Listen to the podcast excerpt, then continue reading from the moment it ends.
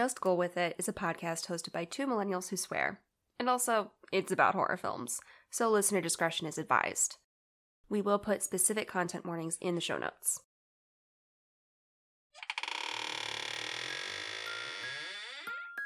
Boo!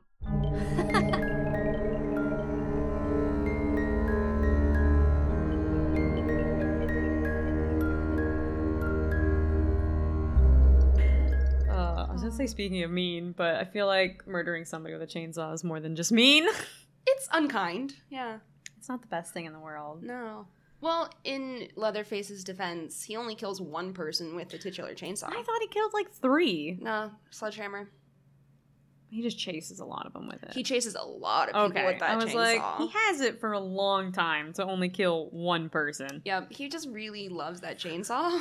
It I'm not with him most even ready to talk about his dance at the end. Okay, so in my notes I said, "Oh, it's interpretive dance time." I see. That's I was like, I like his dance, is what I wrote. So I'm very ready to talk about that dance. But I should probably say that we're talking about the Texas Chainsaw Massacre first. Specifically the original 1974? yes. Yeah, 1974. Um I had never seen it before. I don't know if I had not seen, seen it. it yeah. either. No. I had never seen this movie, and it was wild. Not what I expected. A little artsier than I anticipated Huh? within yeah. its shots and sound and everything. I was expecting just cliche like, well, we got him, lots of blood. And Yeah. there's really not a lot of blood, yeah. which interesting. It gave me. I almost, do you know that meme that's like, wow, this gave me Boss Baby vibes, and it's like man who's only seen the movie Boss Baby. no. We'll we'll drop it in the website. It's like somebody who's like watching a movie and they're like, "Wow, I'm getting real Boss Baby vibes from this," and then it's like, "Man, he's only seen the movie Boss Baby." so when I was just about to say, I was like, "I hope people don't roast me," but I, I'm assuming and guessing that House of a Thousand Corpses is very much. Uh, What's it called? Inspired by this movie because I was watching it and I was like, oh, okay, because Yeah. I've seen that movie quite a few times. So I was like, mm-hmm, okay, I see. It's inspired by this. I I see. It has to be. And if it's not, uh, okay. Yeah. this one's better. Um Okay, I have facts. yeah. I like forget the order every time we speak. Okay, so the oh god. They're all out of order. Oh no. No, I got it, I got it, I got it. Uh, created by Kim Henkel and Tobe Hooper. Mhm. I could not find nothing really on Kim Henkel too Hmm, much. okay. He he did a lot of just like other horror movies and stuff, like some writing credits, um, smaller ones, not anything too crazy, I don't think. And then Tobe Hooper, I mean, he did this, and then he did he did some other ones that weren't like huge. They were just like you know smaller ones, and then he did Poltergeist, as we know. Mhm. So, uh, is he the one that did Poltergeist? And everybody was like, did he direct Yes. it or did Spielberg? And Yes. I'm like, I feel like after seeing this, I almost feel like it was Spielberg Oh, I'm I'm like 85% certain it was Spielberg. because this this just had some artsy wild vibes, and Poltergeist just didn't really. It, it, was- it had some, I- just not as much as I don't know. I feel like if he had directed it, it probably would have been a little different. But who knows? Whatever, different movie. Um, I wrote TCM, and I was like, the network. I meant Texas Chainsaw Massacre. uh, so okay, this it's turned into like a wild fucking franchise. So it's got it's got multiple books. Oh, Yeah, and a video game. I know about the video game. I did not know about the books. It's got multiple books. I don't know if they're like full on, just like actual like books. Well, not Yeah. not that these aren't actual books, but like chapter books, or if Mhm. they are considered like graphic novels. I have no idea. I did not look. I just know it says multiple. I think it said novels, so I would assume not graphic novels. Just like Okay. I don't know. What do you call them? The diff like graphic novels and Comics? no, just Or- like regular oh, like oh, prose? books. Like Just books. Do you know trying- Is that it? Because I don't think want so. someone to come for me and be like, graphic novels are books. And I'm like, no, I agree, but what is it when they don't have pictures? Novelization. Whatever, they're books. Non-graphic novels. Exactly. They, I think they are non-graphic novels. My Everyone, favorite. shut up! Don't roast me. Uh, there are eight films in total. Okay. I didn't list them all Mm. because I was like, that's eight. uh, we'll get to them maybe someday, probably not. But yeah, music was also by Tobe Hooper. oh. Yeah, Tobe Hooper and Wayne Bell. Uh, Okay. Wayne Bell did not have a lot of information.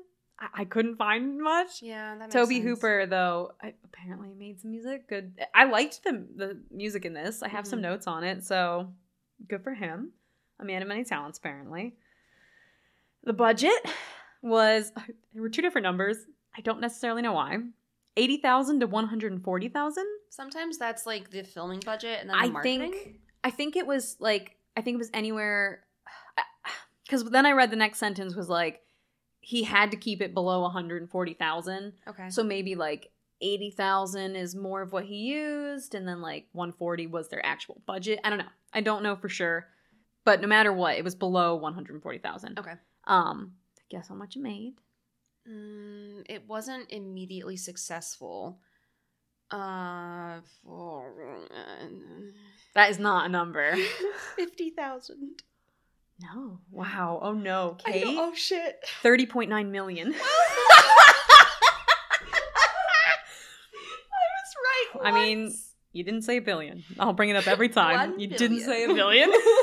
No, looked- it, it apparently did quite well. You looked at me with such pity that I was like, oh, you because I was expecting you to say like a million, and I was like, "Ha, she's really off." And then you went fifty thousand. I was like, Well, I was like, okay, are we talking like opening weekend? Are we talking? I, like... I think this is just like the whole time that it was out. Well, so if I knew that, I would have said maybe five million. Yeah, I- So, I think it would still be always, I mean, okay. okay, total. okay. Um, so originally Tobe wanted this movie to be PG. Yeah. What the fuck? This is Yeah. Poltergeist all over again. Mm-hmm. He that's why it's not gory. The movie's Mhm. not gory because he was like, "Well, if there's no blood, PG," and I was like, "What? No, what? Mm-hmm. You hung Sir. someone on a hook. Wild!" I oh my god. I was honestly that was the part that got me too. Is they put her on the hook, and I went, "That's weird. There's like no blood." yeah. Usually they go for it when they do this. Part of me feels like when they made House with Thousand Corpses, they were like, "We wanted to make Texas Chainsaw Massacre, but with all the blood." Because that's what that movie is. Oh goodness. Um, but here we get to the the fi- the fun part. The blood on the walls was actual animal blood. Oh shit. Um, okay. not all of it necessarily, but like purposefully, yes, they would go and get blood from like a local slaughterhouse that actually was like down the road. So there's uh real blood on the walls, and there's no ventilation or air conditioning or anything within this house. Mhm. And they were filming for 16 hours a day, seven days a week Mhm. in a house with real blood, no air conditioning. That makes me want to throw up. Yeah, they said Uh, like they had such powerful lights that it like baked things. Yes. And it's like, oh no. Yeah, I have some fun facts about the actors. yes, yes. Oh no, I know. I know one thing. I'm sure there's so much more. yeah. So, uh, and also the bones. The bones are taken from actual animal remains, remains that were just kind of like around. Mhm. Um, not necessarily only from the slaughterhouse, but just like if they found a bone or any kind of animal, they would just take it. Um, the hammer that was used to hit Sally by Grandpa was real, and he was actually just dropping it onto her head. But he was like, "Well, I was aiming for the floor," and I'm like, "Yeah, but her head's near the floor." And at one point, she is whipping around. So Yeah. So that was wild. Um I thought that was the most wild part, but um no, the part where Sally puts her finger in grandpa's mouth. They couldn't get the fake blood to work, so it's they just cut her finger with a razor blade. And that was like maybe uh, just try to get it to work, guys. Yeah. maybe work a little hard just okay, it's whatever.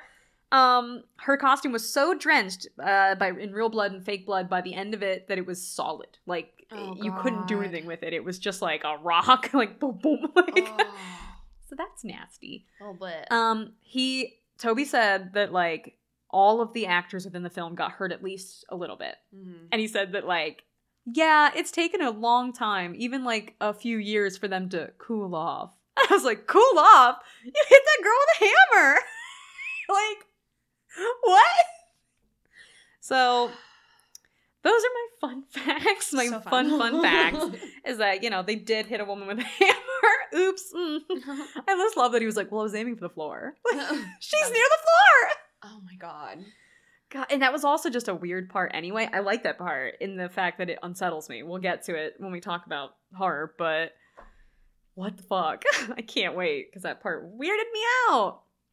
Oh, oh god, I have to give a summary. Mm. I mean, some kids go to Texas. I think they're from Texas. Some kids from Texas are not doing well after pick- picking up a hitchhiker. Yeah, arguably not well. Yeah. Not well. Yeah. Okay. not not And then they spoil die. it. And then they die. Shit. I fucked up again. I I didn't because like that's how all of mine go though. It's just nothing good happens because it doesn't. I can't wait till we get a horror movie where something really good happens and I'm like everything's so good. like it's so don't even worry guys, it's great. But yeah, they're in Texas and everything's bad. Yeah. What's the real summary? Well, this goes into family drama. oh kind of. right. Yeah, so when Sally hears that her grandfather's grave may have been vandalized, she and her paraplegic brother, I'm just reading directly from Rotten Tomatoes, Franklin set out with their friends to investigate. After a detour to their family's old farmhouse, they discover a group of crazed, murderous outcasts living next door. As the group is attacked one by one by the chainsaw wielding Leatherface, who wears a mask of human skin, their survivors must do everything they can to escape. Yeah, okay, fair. They're not survivors for long. There was arguably really like, one not. person that I would actually call like at any level a survivor, and not Right. because she does live, but No. because she actually has a fighting chance of living at any given I point. cannot wait to talk about Sally's escape method. Okay, We'll get to it. I uh, I have some fun facts about that from It like, is- behind the scenes shit. my favorite shot in the whole movie. We will talk about it. I Just, like. like, Yep. Like, milling her Yep. arms. I oh I can't wait. it's can't wait. great. Yeah. Um yeah, okay. So like I watched this. I even talked to you about it in the beginning about how I paid attention. Like I really like this movie caught my attention well enough that my ADHD was like, "Yes, we will watch." And I still missed the fact that uh, they were brother and sister. I missed the fact that they I thought that they were on a road trip hmm and they happened to pass the cemetery and be like, "Well, let's just check in." Well, and then we were like, okay, so that's, there's a point to them being in the car. They weren't just like, let's wow, they were passing by. Why would they? I mean, it might have been like part of the larger trip. It might not have been. We are driving all this way just to go to the grave. It was like, well, I- we heard it might have been. I couldn't tell. Yeah, I couldn't Yeah. tell if they were like on a road trip or if they were like, yeah, we're just gonna go hang out, make sure that the grave's okay, whatever. But Honestly, I don't think it changes much about the movie. it does. It truly does. they could be in a hot air balloon and Yeah. then land in the yard, and I Yep. don't think it would change. It would not change it. No. That'd be cool though.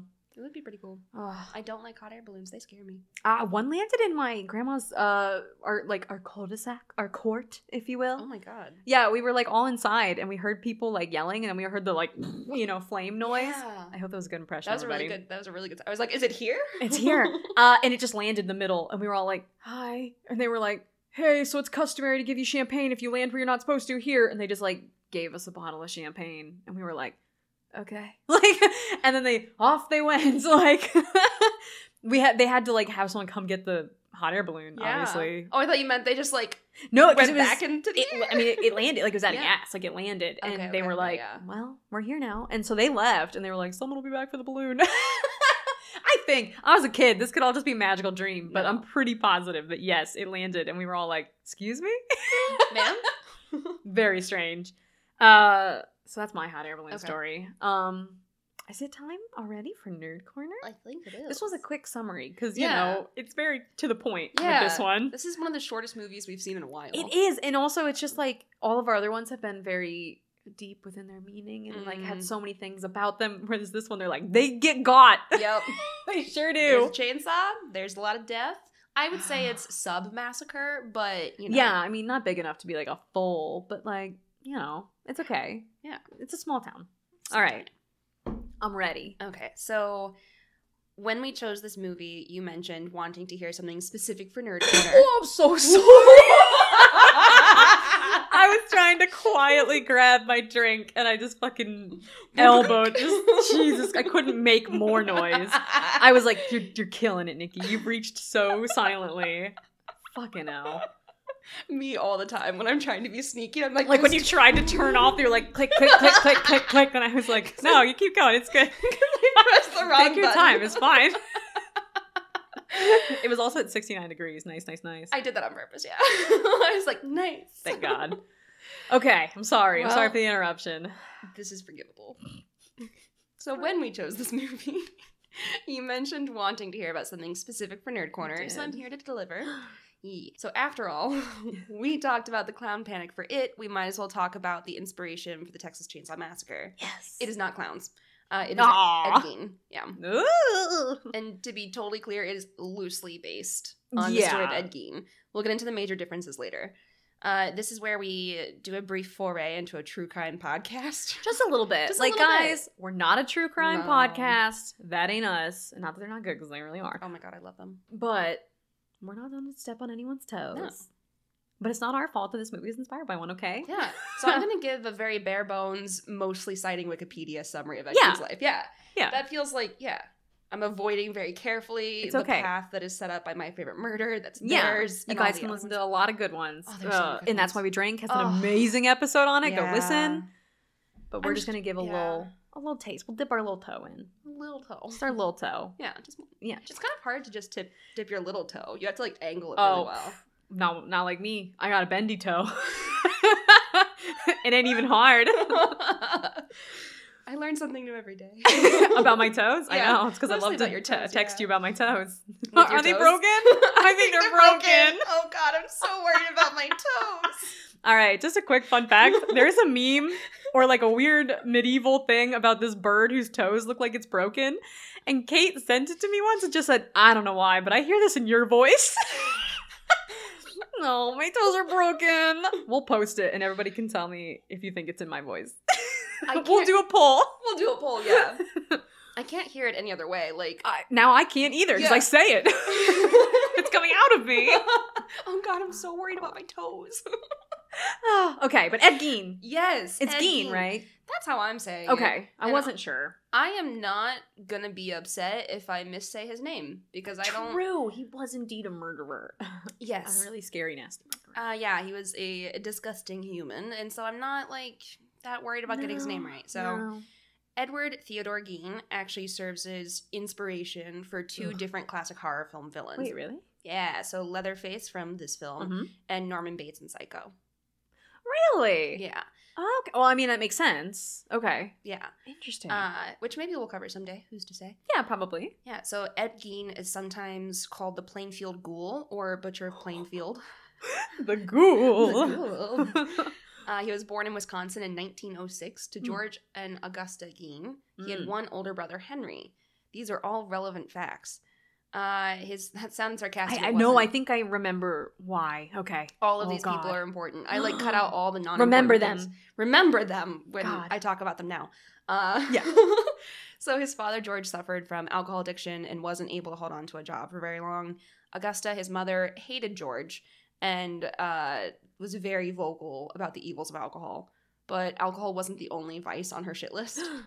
Uh, Augusta was very religious and taught her Oh. sons that the world was innately evil, full of sinful temptations and promiscuous women that could not be trusted. My dream. Are you kidding me? Right? Yeah. Please, more promiscuous women. Love that. Moreover, she was the only woman that could be trusted. So she was like, every other woman is a harlot but me.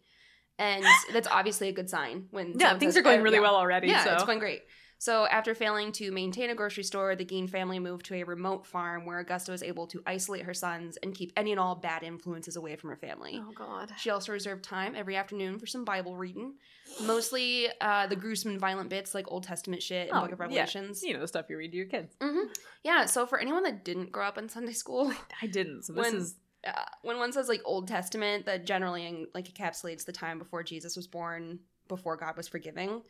Uh, yeah, so like Matthew, Mark, Luke, and John are the first books of the New Testament, and those are like the birth of Jesus. Yeah. So everything in the Old Testament is before Jesus, and that's Oh. when uh, God was wrathful Oh. and vengeful, like where it was just all about divine smite and shit. Uh, yeah, so okay. and then Revelations, though it is in the New Testament, is literally about the end times. So I only know the story of Solomon because it's my last name. uh, you know, and they rip that baby in half, and they're like, "All right, who wants one?" And you know, nasty. So that's Yeah. my uh, take from the Bible. I just thought it was a lot of be- babies being cut in half. I didn't, was that a one-time thing, or Uh, well, in that I don't like how long you had to think. I hate it. What is happening? Yeah, I'm not gonna get into that. Oh goodness. Okay. Uh, so these sections are about like divine retribution and death. So like cheerful stuff for your isolated children. And Ed's school teachers Mhm. said that he was shy and had some strange mannerisms, like laughing for no apparent reason. But despite this, he did do well in school and he had friends despite Augusta's Hmm. best efforts to keep him isolated. no friends. And now we're gonna fast forward. uh, to 1940. So he's like 34. I did Mhm. math really quick and it was so impressive. You could have said anything and I would have trusted you. I've said that many times. 11d6. Yeah, sounds right. uh, so 1940, Ed's father George died of heart failure, likely Mhm. due to alcohol use and abuse. Mhm. Henry and Ed picked up odd jobs around the nearby town, mostly like handyman type stuff. Ed also did some babysitting and was Oh, actually pretty good at it. He like people observed that he was better with kids than peers of his own age. Oh, no. Yeah. And generally both Ed and Henry were seen as reliable and trustworthy. But Oh, God. sometimes Henry talked shit about Augusta to Ed, which was not well received. Uh oh. Yep, so we jump forward 4 years to 1944 when Henry dies under mysterious circumstances. Don't badmouth mother. No. The brothers were burning some of the marsh on their property and the blaze got out of control. Yeah, totally. Firefighters came out, got it under control, left, and then Ed was like, ah, my brother is missing. And Henry's body was later found, not burned, but with some bruises on his head, according to biographer. Officers, I've just noticed my brother is not here. Oh. For the first time, I am saying this. Wherever could he be, I Wow. okay. Yeah. Seems like, mm, all right. The official cause of death was listed as asphyxiation, but there was Mhm. never an autopsy.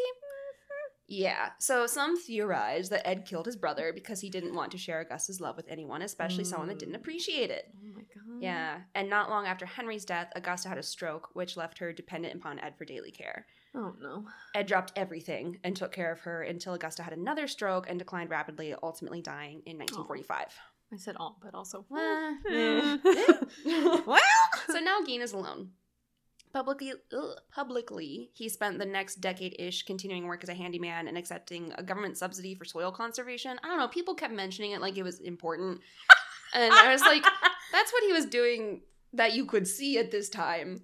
Oh, I don't know. Oh, Interesting. Okay. But he was up to a lot more. Oh. so between 1947 and 1952, like a five-year span, he made around 40 trips to local cem- cemeteries. No. I almost said cemeteries, and I was like all over again. He was visiting cemeteries. Take it to Emmonies. I'm sorry, I can't help that the baby talk just comes out. it's just here. I don't like it either. we like it about as much as you do, yeah. huh? Uh, so he made around 40 trips to local cemeteries to Oh, dig up graves and take body parts from the deceased. 40 trips too many.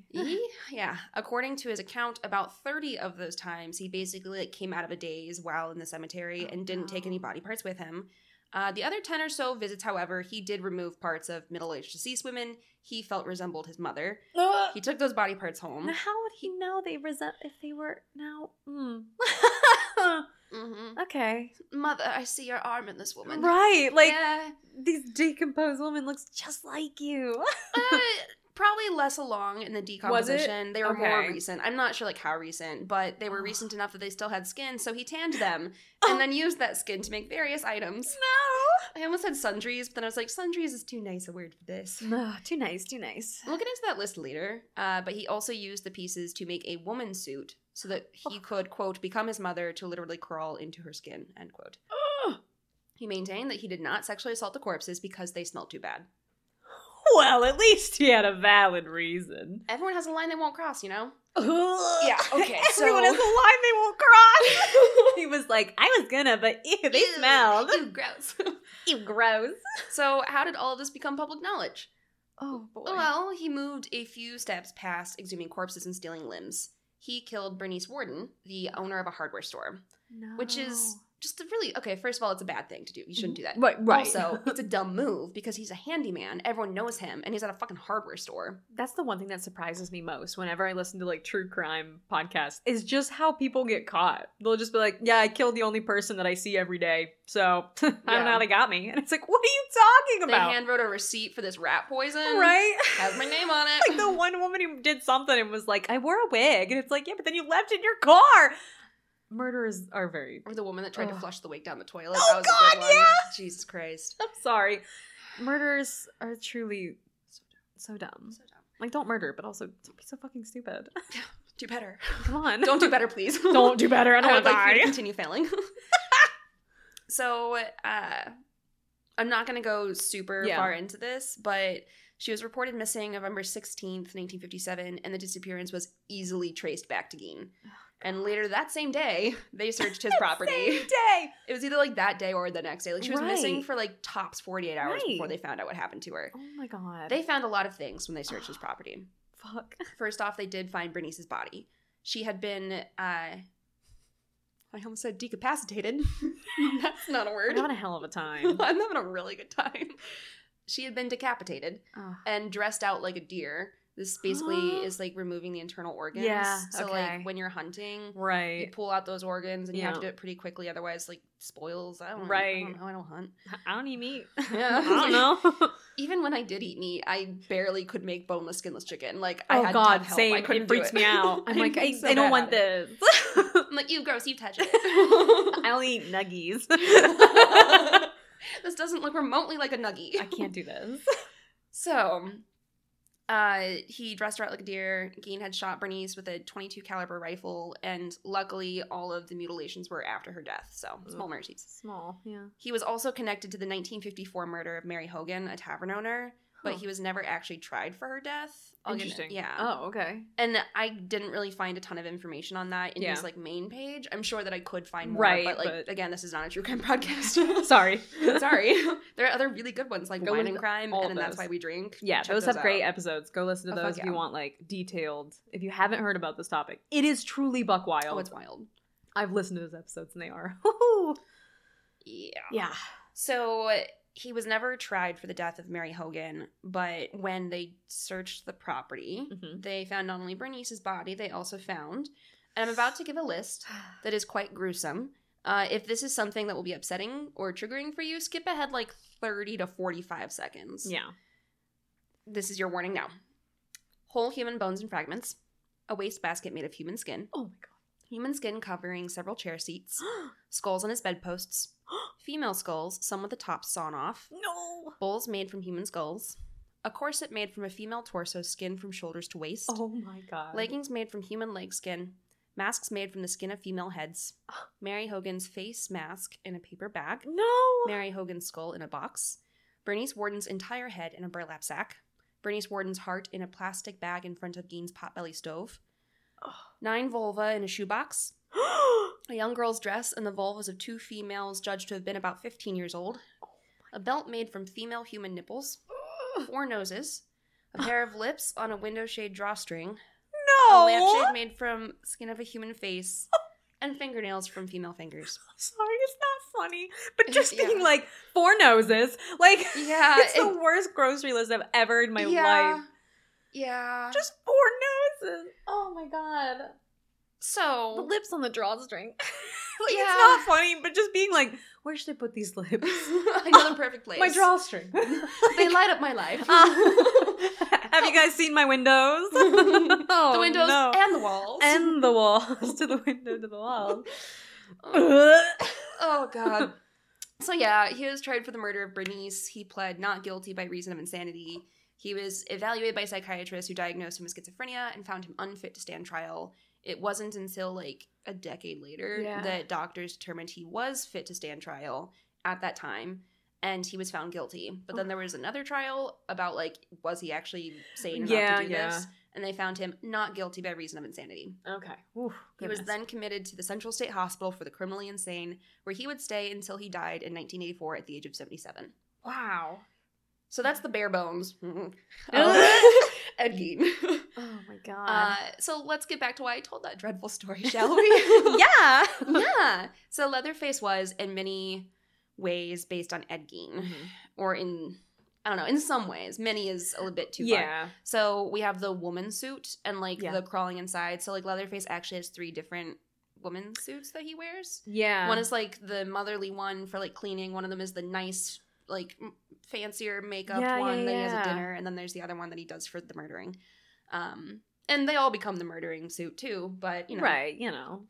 uh, and there was also the creation of paraphernalia with human remains. So Yeah. like you see the elaborate like sculpture on the gravestone and Yeah. like a love seat settee. I don't know what that is. I was like, maybe this is that piece of furniture.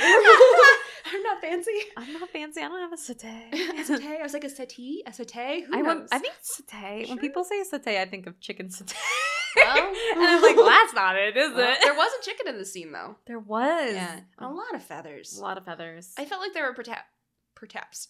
Well, perhaps I feel like there perhaps too many feathers. Just a little bit. Because there's only one chicken visible. I mean, I guess that implies many dead chickens. right. But also, they, anyway, I'm not going to get into the chickens. It's I won't. much. You can't make me. you can't make me talk more about chickens, I guess.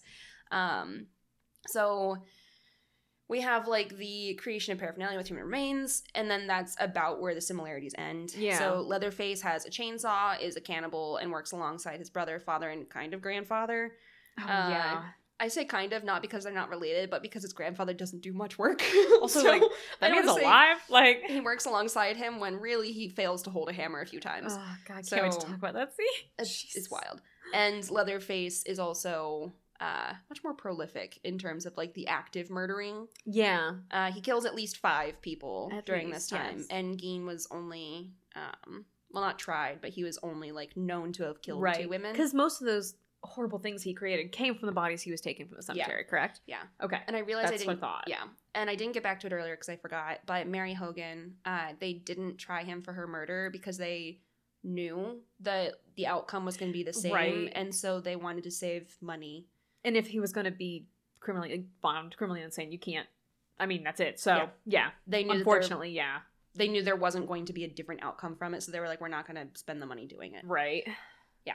Awful. Yeah. So basically, we have a story that is based loosely on Ed Gein and also partially on Elmer Wayne Henley, who I know Mhm. almost nothing about, but we were talking about earlier. Like he's a serial killer in Texas, and Hooper had seen like news News things, about, it. Yeah. Had like heard some news. Yeah. Like, yeah, reports. Interesting. Yeah. So then we have like several, perhaps two serial killers are inspiring Leatherface, but is there a broader political point being made?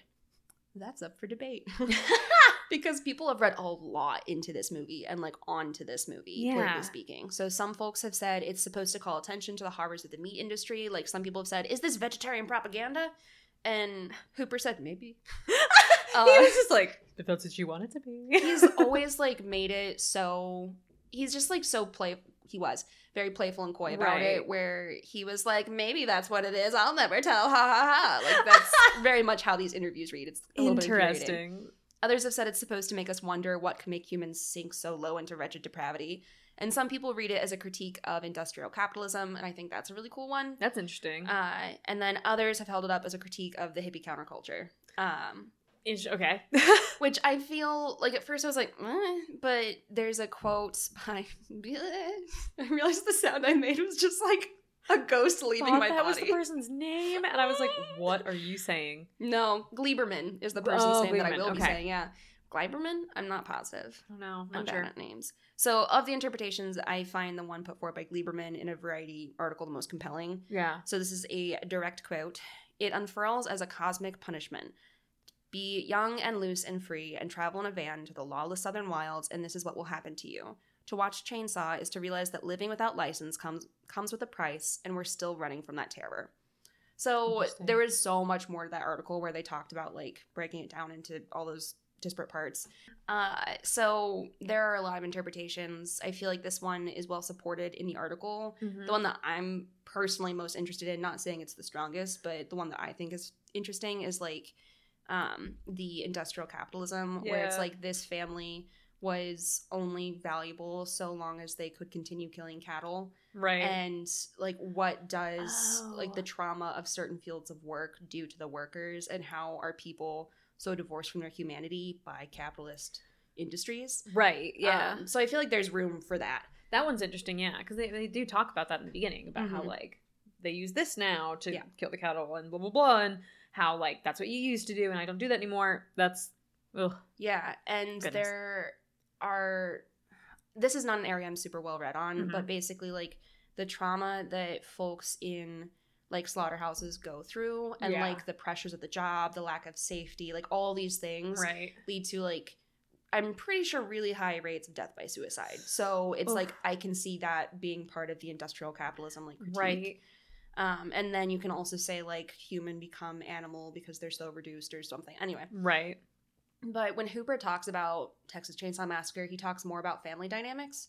So he talks a lot about like the kind of dark humor Mhm. and like that moment where they're all sitting around the table and like laughing Yeah. at her and you see like these family dyma- dynamics play out where like the dad is chastising them for like Mhm. ruining the door Right. and then one of them is just like trying to be good and like he's really focused on family dynamics and not he doesn't talk a ton in the articles that i read Right. and there are so many because this movie's been out for 40 some years yeah. but he talked more about that than he talked about like broader political implications Right. and a lot of articles say that he like every interview he gave was kind of different and he was like maybe it's about meat maybe it's not and like he always said this is about meat this is about meat but he never said this is in favor of or this is against and right. he went vegetarian for a while after oh, all right. for a few years and then someone else that watched it like Guillermo del Toro or some shit I don't Oh, know maybe. another famous director also went vegetarian after watching it I don't know if it, I don't know why these things anyway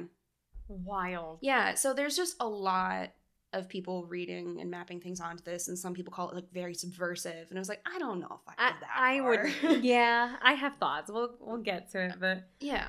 So that's there's. I mean, those are really interesting things that I didn't think Yeah. of until now. But I feel like that's why I'm like kind of not so sure if that was the intention because like I feel like it took a lot of digging for me to be like, oh yeah, I guess. like yeah.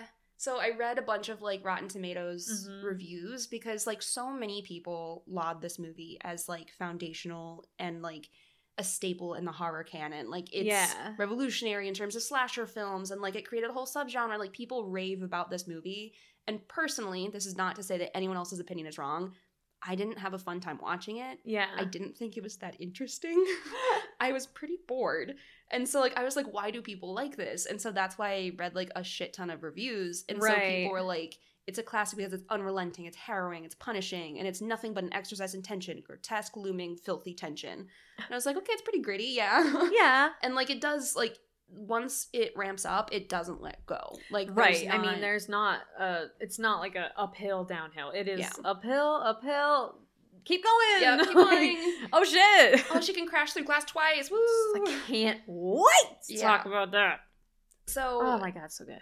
and then like a lot of or at least a few reviewers were like okay well this is a movie that you get more from every time you watch it the first time you're just like caught up in the tension and the second time you see the subversive political statement and i was like i don't know if you do though Yeah, like we'll get into it later. Uh, More. I I did like this movie because I Mhm. also, but I wasn't looking for Yeah. anything deep, and maybe that's why I liked it. Is that like I watched it for what it was, and I was just like, cool, Yeah. I wasn't like, oh yeah, like I need to look in and see what this is about. I was just like, whoa, she jumped through the window twice. Like for me, it just I found it enjoyable Yeah. because I was like, damn. yeah mainly, mainly just because it was so weird yeah which I like. And I also just I like 1970s films specifically because I like the cinematography in the 70s because it's so strange and cool. mm-hmm. But we'll get there. Yeah, I those are all interesting takes that I just because I knew about Ed Gein, Mm-hmm. and so for me, I was just watching it saying like, ah, cool, it's inspired by that terrifying, horrible killer. I can see that in the family dynamics. I picked up on that because duh, it's hard not to. Yeah. And that's really all I took. So for me, I was like, not a lot to focus on, just a lot to see. like, yeah, Yeah. I don't know. yeah so that's Interesting. Basically i just wanted to say that there are a lot of different ways people have read this i don't know how many of them were actually intentional on hooper's part Because he was just like, uh huh, I was yeah. like, sure maybe he was just having a good time. yeah i was having a great time All right. Uh, but yeah that's society All right. yeah Interesting. Yeah, I didn't pick up on a lot of those things. I mean, I can see it though. Like obviously going back and like thinking about it hmm makes sense. Um but yeah, um now we can talk about horror. i'm so excited I did take notes. So, oh gosh, I took more notes than I thought. i'm so excited Um I liked the beginning. Mhm. Uh it had a s- stronger beginning than other things that we've watched cuz some more that we've watched have like really slow starts mm-hmm. or they start out establishing the story and the characters in a very like subtle way like like love witch i mean we saw like a woman driving in her car and you can tell she's doing like making an escape but it seemed very delicate Mm-hmm. and this one they were just like okay so there's a lot of bodies um here is a horrible horrible uh, thing in the the cemetery with that that body but then you also get And I feel so fucking stupid. You get in the beginning, like, what you're about to see is based on true. And I went, now hold on. Is it? No, no, no, no. And I went, no, it's not. No, it's not.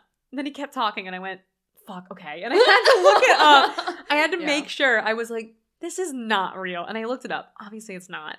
But in my head, I was just like, I don't know, fucking maybe. People googled that a lot. They were They- like, "What true story is?" they fucking pulled the? Blair Witch on me. And I Mhm. liked, see, and this is where it differs from the fourth kind and Mm. why I wasn't mad is because, like, I feel like it was a very obvious, like, no, it's not actually. They weren't trying to exploit, like, you know, they, I mean, they kind of were. It's, it's hard. I don't know what makes it so different for me, but it was the fact that they bring it up once and then that's kind of it. They're not like trying to sell out theaters based on it being true. Right. It was this thing in the beginning where they're like, this is a true event. But if you like look at the casting, like the guy who narrates it is credited as like an actor. Like it wasn't like, here are the real shots next to the shots that we've recreated. And I'm like, okay, don't fucking lie. Like just fucking lying. uh so I liked this because it was like, we know it's not real. You probably know it's not real. We're gonna say it. Like I'll have a little fun. So didn't bother me like it did in the fourth kind Fuck that movie. Ugh. Um, so I liked the beginning because it was so you had this like very calm like news anchor kind of like giving these details about these gruesome murders and talking about how the cemetery has been like you know desecrated and they're taking body parts and you get to see this corpse and it's not moving it's just sitting up there and it's so gross. It's gooey. and they just sit there and stare at it. You just have to look at it for like the whole time that they're talking and then all of a sudden it like cuts to these really intense red shots and i was like ugh so intense. It, it was like a really really really oversaturated red shot. And it's just so creepy. I called them flesh flashes. it's what it looks like yeah because Yeah. it is. It's like cutting to a bunch of shots of like flesh and like bones and corpses. Mhm. but it's so um high contrast and high oversaturated that it's almost hard to tell what it is but you kind of know. So it was just which i feel like is just another interesting way that they avoided the gore Mm. um because like yes you can tell like what it is but because the whole screen is red it's not like you can pick up specific blood or specific like gory parts because it's all one color. So it was a very interesting way to be like yeah we've got gore like do they? Uh so that part was great. I, I liked the beginning. It really it draws you in fast. Mm. um and then uh, like the camera and the sound it- it's like weird weird sound effects not music almost it's just like a rapid sound happening over and over again that was just Mhm. so unsettling so it's got a nice start um thought that was awesome and then you i think you go right to the van with the kids in it so, they're not kids they're like in their 20s maybe um but they got that sweet 70s fashion yeah, they do. Oh boy, I love 70s fashion. So good. It's so good. Um so yeah, they they do some really cool stuff like in the van. I mean, there wasn't much happening there. I did like the girl talking about astrology the whole time. I thought that was great because I I mean, it's such a 70s thing too. Is like when it became extra popular and Mhm. she's just like, "Oh, uh-oh, it's in retrograde." Like Mhm. I was like, it's always fucking retrograde, but this one was Saturn, not Mercury. always so- Saturn. yeah. But I just I thought that was great. I thought it was a really fun way to be like, this movie's gonna not be so good soon, but also like we're being subtle. Like Mhm. it was just I understand what he means when he says like the dark humor because there are moments they're like you can maybe find it funny, but no one in the movie is finding it funny, and that's why it's funny. Like Mhm. it's like they're really taking this serious. Like, wow, it really is in retrograde, huh? And she's worried. and it makes you laugh, but everyone in it's like, wow, yeah. Yep. so they really did a good job with that. It's very rare. It doesn't happen too often, but there are just a few moments here and there where you're like, hmm, it's kind of funny. It's kind of upsetting, but it's kind of funny. um, one of my favorite camera angles though is uh, when they finally get to um, the cemetery Mhm. and she's asking about her grand her grandpa and they're like, "Oh, you go over here and talk to this." You do see this man who is drunk. I think Yeah. he I don't know if they really say who he is in the town or what his like role is or why he's there, but he's like sitting in a tire and he's basically just like laying on the ground, drinking and shouting stuff. Um, and this is where you get the first like disorienting kind of like camera angle because for the most part it's been very you know relatively normal shots and then all of a sudden it's just like on his face but he's laying upside down sort of so it's do you remember it was one it's Oh, I remember it, it's yeah. so good it's like pointing up almost yeah. so you're seeing like the sky and people around him but you're so close to his face and he's upside down. And it's because the whole movie from then on does have pretty disorienting camera angles and shots and very weird things. And I think that's what sets it up. And it, it like gives you a taste of what you're in for while being in no danger yet. So it was Mm. super cool because it was just like it doesn't feel right. Like you don't feel good when you're like looking at things in this way, but nothing bad's happening yet. So you're like, I don't know. Such a cool shot, and that's when I knew I was like, oh, we're in for it. I was so excited. I was like, oh, I didn't know shots were gonna look like this. Um, that's what I mean. Like 70s, they had so many good weird camera angles, especially in horror. Yeah. They do a lot of close-ups and stuff, and Like the top down Yes. angle from the side when she's in the house. yeah, And then like the close up of her eye. Yep. We get some really cool ones. I feel like a Mhm. lot of movies did this in the 70s and it's always been like my favorite. And it's like when they did that in The Conjuring, they give you that weird zoom. They did Yeah, a lot. The suspicion zoom. yeah, and you can see it in like 1970s horror films. They do that. So I was like, oh, nice taste of it. Um, this is where I started to get pissed at these kids. Why did they pick up this hitchhiker? Like, I can understand that it's the 70s, and back then, you know, people were more trusting. It was a relatively normal thing to pick up a hitchhike and to hitchhike yourself. Mm-hmm. It wasn't like it is now, where like you would never think to do that because everything sucks and it's dangerous. Mm-hmm. Um, so I understood that part. I was like, I am not mad at them for that necessarily. What I'm mad at, after they have picked up this man and he is, you know, he he's done some things that are very unsettling to them and they're very upset. He goes, Well, you could just drop me off my house. And the guy goes, Well, we're we're kind of in a hurry. I'm like, then why did you pick him up? Why did they pick him up? I understand that it would be a very short movie if they didn't necessarily, but also he doesn't if they didn't pick him up, like things still would have mm-hmm. happened the same that they happened for the most part. Like do you know what I mean? Like yeah. what exactly did picking him up what it what what made what I don't understand. Some people say that he marked them. So you know how he takes the picture of Franklin and then he burns it, and that's Yeah. like this terrifying thing because he sets something on fire inside of an Right, which like road. don't Don't do that. Uh, but then when he gets out of the car, he smears his blood in like Right. a weird symbol. Which I do have some notes on that Ooh, too. yeah. And so some people have said like if they hadn't like pushed him out of the car, then Right. maybe he wouldn't have like done the Right. things later. But they still would have been going to their house, Which is why I'm like and they still would have gone to that place. and that place still wouldn't have had gas. They still would have had to go. They still would have walked to look for gas. Like Mhm. him doing all of that really had no effect on what they did after which is why and and i mean when you think about it the guy at the gas station he never sees their car really i guess he sees it the blood Mhm. when they're at the gas station so maybe i don't know i don't know i, I still think that it would have been not great but even if he hadn't done that but i got so pissed when he was like oh we're kind of in a hurry man and i'm like then why did you pick him up in the first place like you can't lie better. Right? Like, come on. I was so frustrated. We're in a hurry. Why'd you pick him up? Dude, they kept him in that car for some and I'm not saying like, oh, they should have like stood up for themselves. Because like that was alarming. They were all very confused. Right. They And felt also- unsafe. But like as soon as he started cutting into his own palm right. and like doing it for like the glee of other people, I was like, this is when you get this person out of your car. Right. Because he is a danger to other people. Or even just like stop the car and maybe you get out. That's his van now. Like if like if someone had just full on just been like, "Hey, real quick, I'm just going to slice my palm open." I'd be like, "Okay, I'm also going to get out and you can have my Honda Fit. It's fine. It's yours." I was just they let him do a lot before they were like, "Hey now, get out." You said hey now and I was like, you're a Hey rock now. star? hey now. We have two different Hey Now songs. I go straight to Smash Mouth. and I went directly to Lizzie McGuire movie. Yeah. Incredible. We're different people. uh, so yeah, that was my biggest thing with him in the car is I didn't understand what it did for the story. I understood what it did for the the movie because it was unsettling. It was really interesting. Like I understood that. I guess I just didn't understand the significance of what it would do to the story. How would it change it? yeah. because I still feel like a lot of this would have happened even if he hadn't marked the van. My notes on that was just, what were they seeing that I wasn't? They were like, oh, he wrote something. There's some sort of symbol. And I'm like, it literally looks like he just went and smeared his hand Because he was running after a car that was driving that was moving. And they're like, oh, he wrote a symbol. And I'm like, did he? Am I? Mi-? I kept looking at it and pausing and going, "What in the world?" And like squinting. I was doing that like old lady, put Yeah, your just like, glasses on your nose and going, "Now uh-huh. hold on."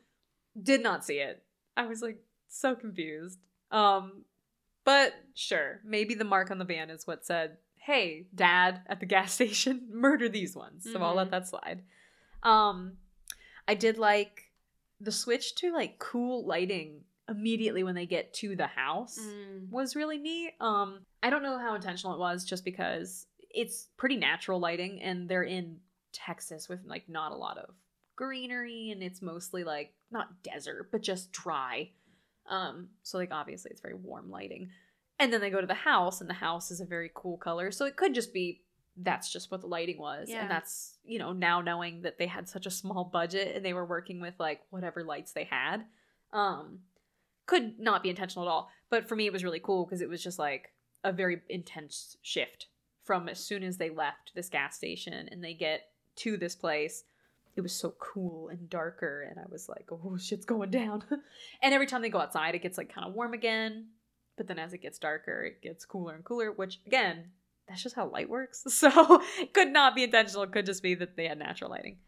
Um, did you pick up on this? And was it just me that when they're at the gas station and the old man is helping them, I thought he was like good in that brief moment because I was like, oh, it's nice. He's like, don't go to that old house. In my mind, I was like, it's because he knows. He knows that that family is there and wants to hurt them.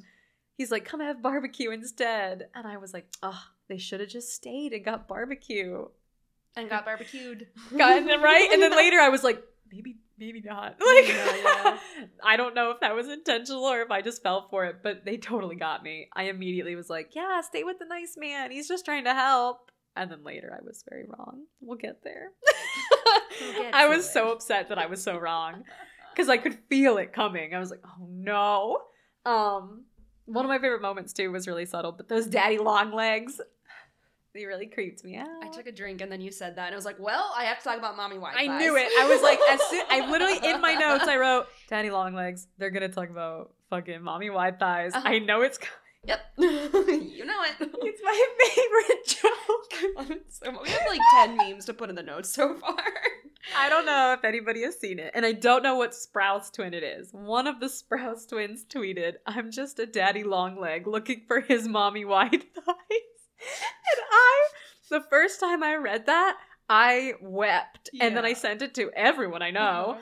and I continue to weep when people send it to me to this day because it's just so stupid. it's one of like two memes that always gets me. The other one is the Palpatine one. Oh, God. that one's so good too. It's so dumb. Oh, that's why it gets me. so that one that killed me. Um, we'll put it in there. I have a drawing of mommy wide thighs somewhere. When we were at D and D one night, and I was talking about it, and I went, "What would it look like?" And then I drew mommy wide thighs. So that exists somewhere. I wish I knew where. Um, but yes, the shot of all the daddy long legs in the corner. I like that you can hear it before you see it.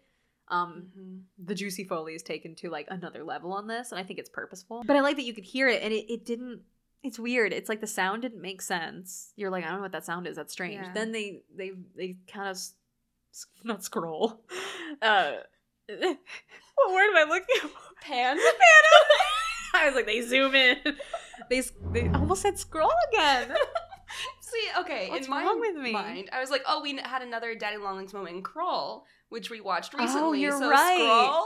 Scroll. Scroll.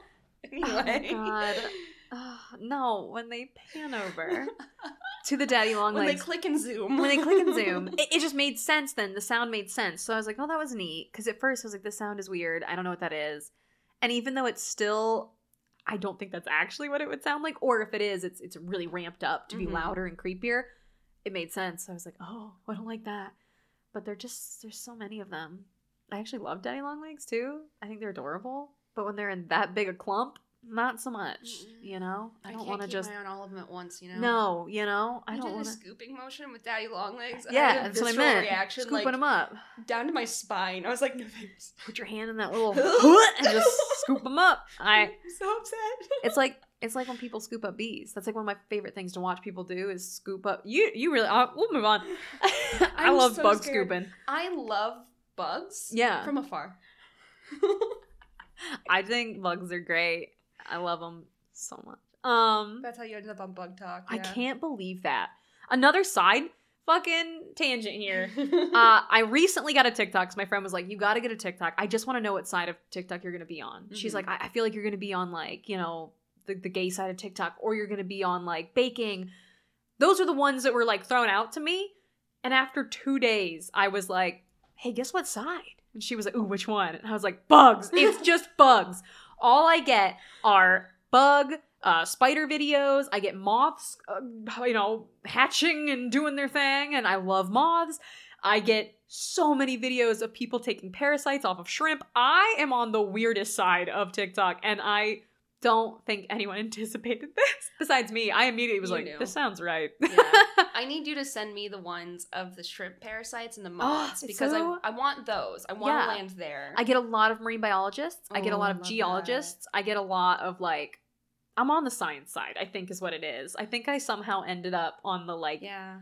But don't get me wrong, every now and then I still get some fucking weird ones. Yeah. So no I- worries. Yeah, I accidentally took too long of a detour into mommy. Sorry. Oh. mommy. Sorry. And now I think it, it thinks that's all I want. It was like, she just likes mummies. so, so I please need bugs. I'll send you the bugs. I'll send you the good shrimp. What if to blame was the bugs? What if to blame was the bugs? uh so yeah, that's where I am. Um yeah, so I feel like I could just keep going on my notes forever and ever, but mostly I just I enjoyed this movie just because it felt like a wild ride and I wasn't looking for something deeper than that. And I think um, that's why I liked it. you have an ability to let go that I don't have. Yeah. Which we found out in the Wailing when I Yep. truly was right on accident. I, I was often like fighting the tide the whole time. I often picture us doing like a trust fall and I immediately let go before anyone is ready to catch. And I'm like, okay, like if you tell me to fall, I'm falling. Whereas Kate is like, someone, no, I'm not. I can't. No. And she's I'm looking like over her shoulder. eyes on me, eyes on me, Deborah? I'm ready to fall. Like I just I will trust any movie to just catch me. like so when this one started, I went, okay, wild ride. And that's all I took it for. I wasn't ready to look deeper. I didn't want to. I was like, no, we're good. I feel like that's the best way to experience this movie for the well, first sometimes, time. yeah. For for this one, Yeah. I think it is because like I understood why people wouldn't like it, but I also understood why people would because I was just like, I I was on board. I was like, this is wild. So I liked it. Um, but I also don't like gore very much. So I think that might be another reason I like it is because it is a slasher film without the gore. Something that I find interesting is that when we talk about gore, Mm-hmm. it is pretty universally understood to mean blood. But why are decaying human bodies that still have like Why is that not muscle- considered, why is that like, not gore? considered gore? Because there was so much in terms of like not fully skeleton, Right. Like they still have some flesh on them, Yeah. but it wasn't bloody, so it wasn't gory. And so like where, what do you That's call interesting. Yeah. See, okay, and this is a me thing too, and this could be probably like I'm meaning to say something different. yeah, When I say gore, I mean like gratuitous like murders okay, on screen. okay, M- mostly because I find them unnecessary. yeah, Like I, I I'm sure some movies do it well and it's not bad. Like I find it okay, a good example of one that I thought was good and I didn't dislike it would Mhm. be the It remake with the arm. Mm, yeah, So like when he rips the arm, that's bloody, but then he is pulled into the water so fast that you don't really have time to like register and like sit with it. hmm So it makes it jarring while not being too gratuitous. okay, Whereas you get movies like the only one I can think of right now is like Hostel, where it's gore and blood and murder just for shock value sake. Yeah, Like it is like not exploitative. Yeah, it's not Okay. making the story any you know it, it doesn't do anything for the story as much as it just is like here look at this isn't this so gross Yeah, so i liked this one because all of the murders felt very you know it's part of the story it was going to happen but they're not showing you like oh his head came off i ripped his arm off there's blood everywhere like he's not it, it really just was like it showed you what it had to show you to keep Mhm. the story going and now i know that that's because he wanted this pg rating but i think it worked in his favor because people like me who don't usually enjoy gratuitous murdered murdered murderous films i i was on board because it lacked that. Um, so yeah, I but I I do understand what you mean though. Why is this different? Like, Yeah, I'm. I googled it because I was like, I want to know now because maybe I've been misunderstanding gore. right? No. So what happened was I googled gore yeah. and I got a lot of Al Gore things. Oh no! and. I said, "This is not the time for Al Gore. Thank you. Not now. Not now. Uh, so then I was like, what is gore? Blood that has been shed, especially as a result of violence. okay, so Okay. But I don't know because like someone says murder, bloodshed, violence. And so like some people expand it past just blood. Uh blood from a wound or cut. So Yeah. specifically like blood coming from a body. yeah. Uh it is also a tapering or triangular piece of cloth. Um, Oh, in case okay. you're wondering, Wow, that is another gore Interesting. but certain certainly includes the bloody violence, but it can also refer to real life violence, especially bloodshed and murder. So blood is like sixty six percent, Right. and then the remaining thirty four percent. It also seems like it's the action. It's not Yes, necessarily okay. the what you're seeing. And maybe that's why this one is so not considered gory is cuz Yeah. like you're not seeing how this thing happened. You're just seeing the aftermath. yeah, And like I said, that's what got me. That's the only reason I was okay with it. Is just cuz I don't like when things are extra violent just for the sake of being extra violent. Yeah, you have so many creative ways to show death on screen and i feel like just showing it intense right in front of you wild is only okay when it for me when it's like evil dead I was where to say it's Evil specifically Yeah. wild. It's you know it's meant to be campy. Um yeah.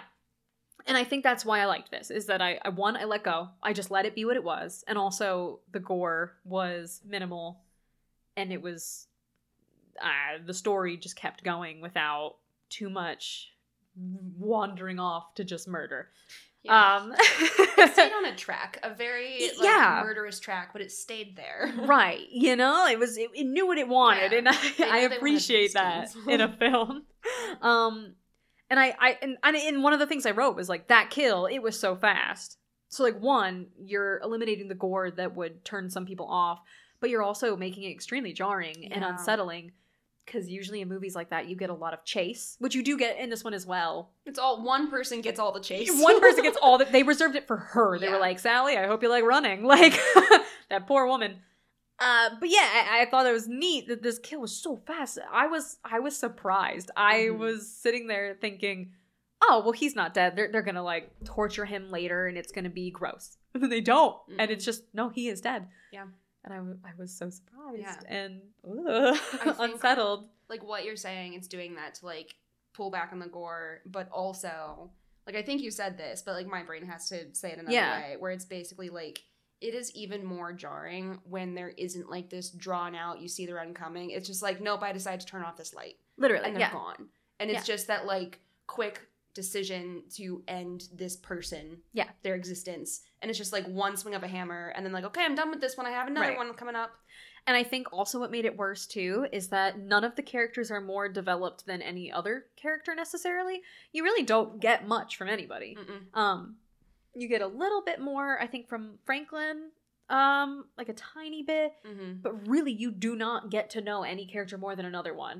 So without being attached, you don't know who will die longer because usually in movies you can think, okay, well that person was on screen for a really long time. We got a Mhm. lot of backstory. They'll be here a while. I don't have to worry. But anybody walking into that house, I was ready. I was like, who's gonna die? Who's next? yeah And because it was so fast, you had no time to be worried for the next. You were just like, oh fuck. well pam's gone Yep. And I thought that was neat and that really got me. It, it kept my attention too because I thought, oh, if something can happen this fast, I can't look away because I could miss a, a whole death on screen. Mm. Um, so that's another reason that it, it, it really kept my attention. Um, I did in the 70s, I was like, is it normal to just wander around looking for gas and being like, hey, can we just have some real quick? like, that just a thing? One of the things I was reading is that when he was writing and like directing and making the movie, there Mhm. was a gas shortage. Really? Yeah. Okay. And so like there was actually a nationwide shortage. So they were and genuinely- were like lined up around the block in their cars hoping to get some. wow. Yeah. Interesting. Okay, well that makes more sense then. Um, But it's kind of like the go to your neighbor for a cup of sugar thing. Where Yeah. It's like, does did that ever happen? and it, I mean, it, and like I said, it's the '70s. So with the hitchhiker thing, I, I think a lot of this is in our heads as being you don't just do that, you don't talk to strangers, you don't just wander around. But back then, a lot of the danger that we have now just wasn't as prevalent, I feel like, or known about, Yeah. probably. Um, so maybe it was totally normal to just see a house and say, I'm gonna go over to Yeah. this house and hang out for a bit. I'm gonna walk inside this person's house. Yeah, and people were very trusting. I don't know if that's just a this movie thing or just a genuine thing that was happening, but wild to me. Um I, and then I also wrote after that death, I said, dang, nobody had a chance, huh? They really gave nobody a chance, and I thought that was neat as well. Um, Franklin was, I felt so bad. Franklin truly was wise kind of the whole time, too. I was very much just being like, y'all are being shitty to me yeah. he was upset he and he had good reason to be Yeah. but he also cared so much where he's like we should wait for them sally don't go without me poor poor franklin knowing like we should wait by the car let's Yeah. not leave he's not listened to Mm-mm. at all and it it upset me the whole time hmm i was like fucking listen to franklin like Yeah, I got mad because the way they have him talk is very like self pitying. yes And it's like, no, you have every right to be upset that they left you downstairs. They and give them- you can't go upstairs because like there aren't any ramps there. And so like they literally leave him behind. Yeah.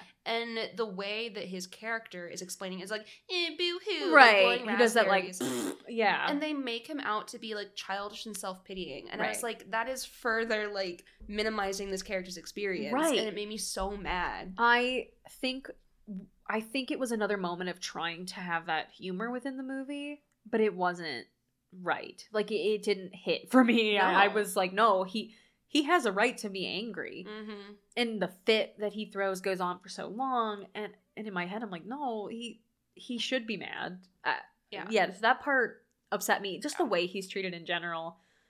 They don't necessarily like look down on him too much when they're like in the car. They do seem to kind of listen, but then once they're at the house, they just completely disregard him.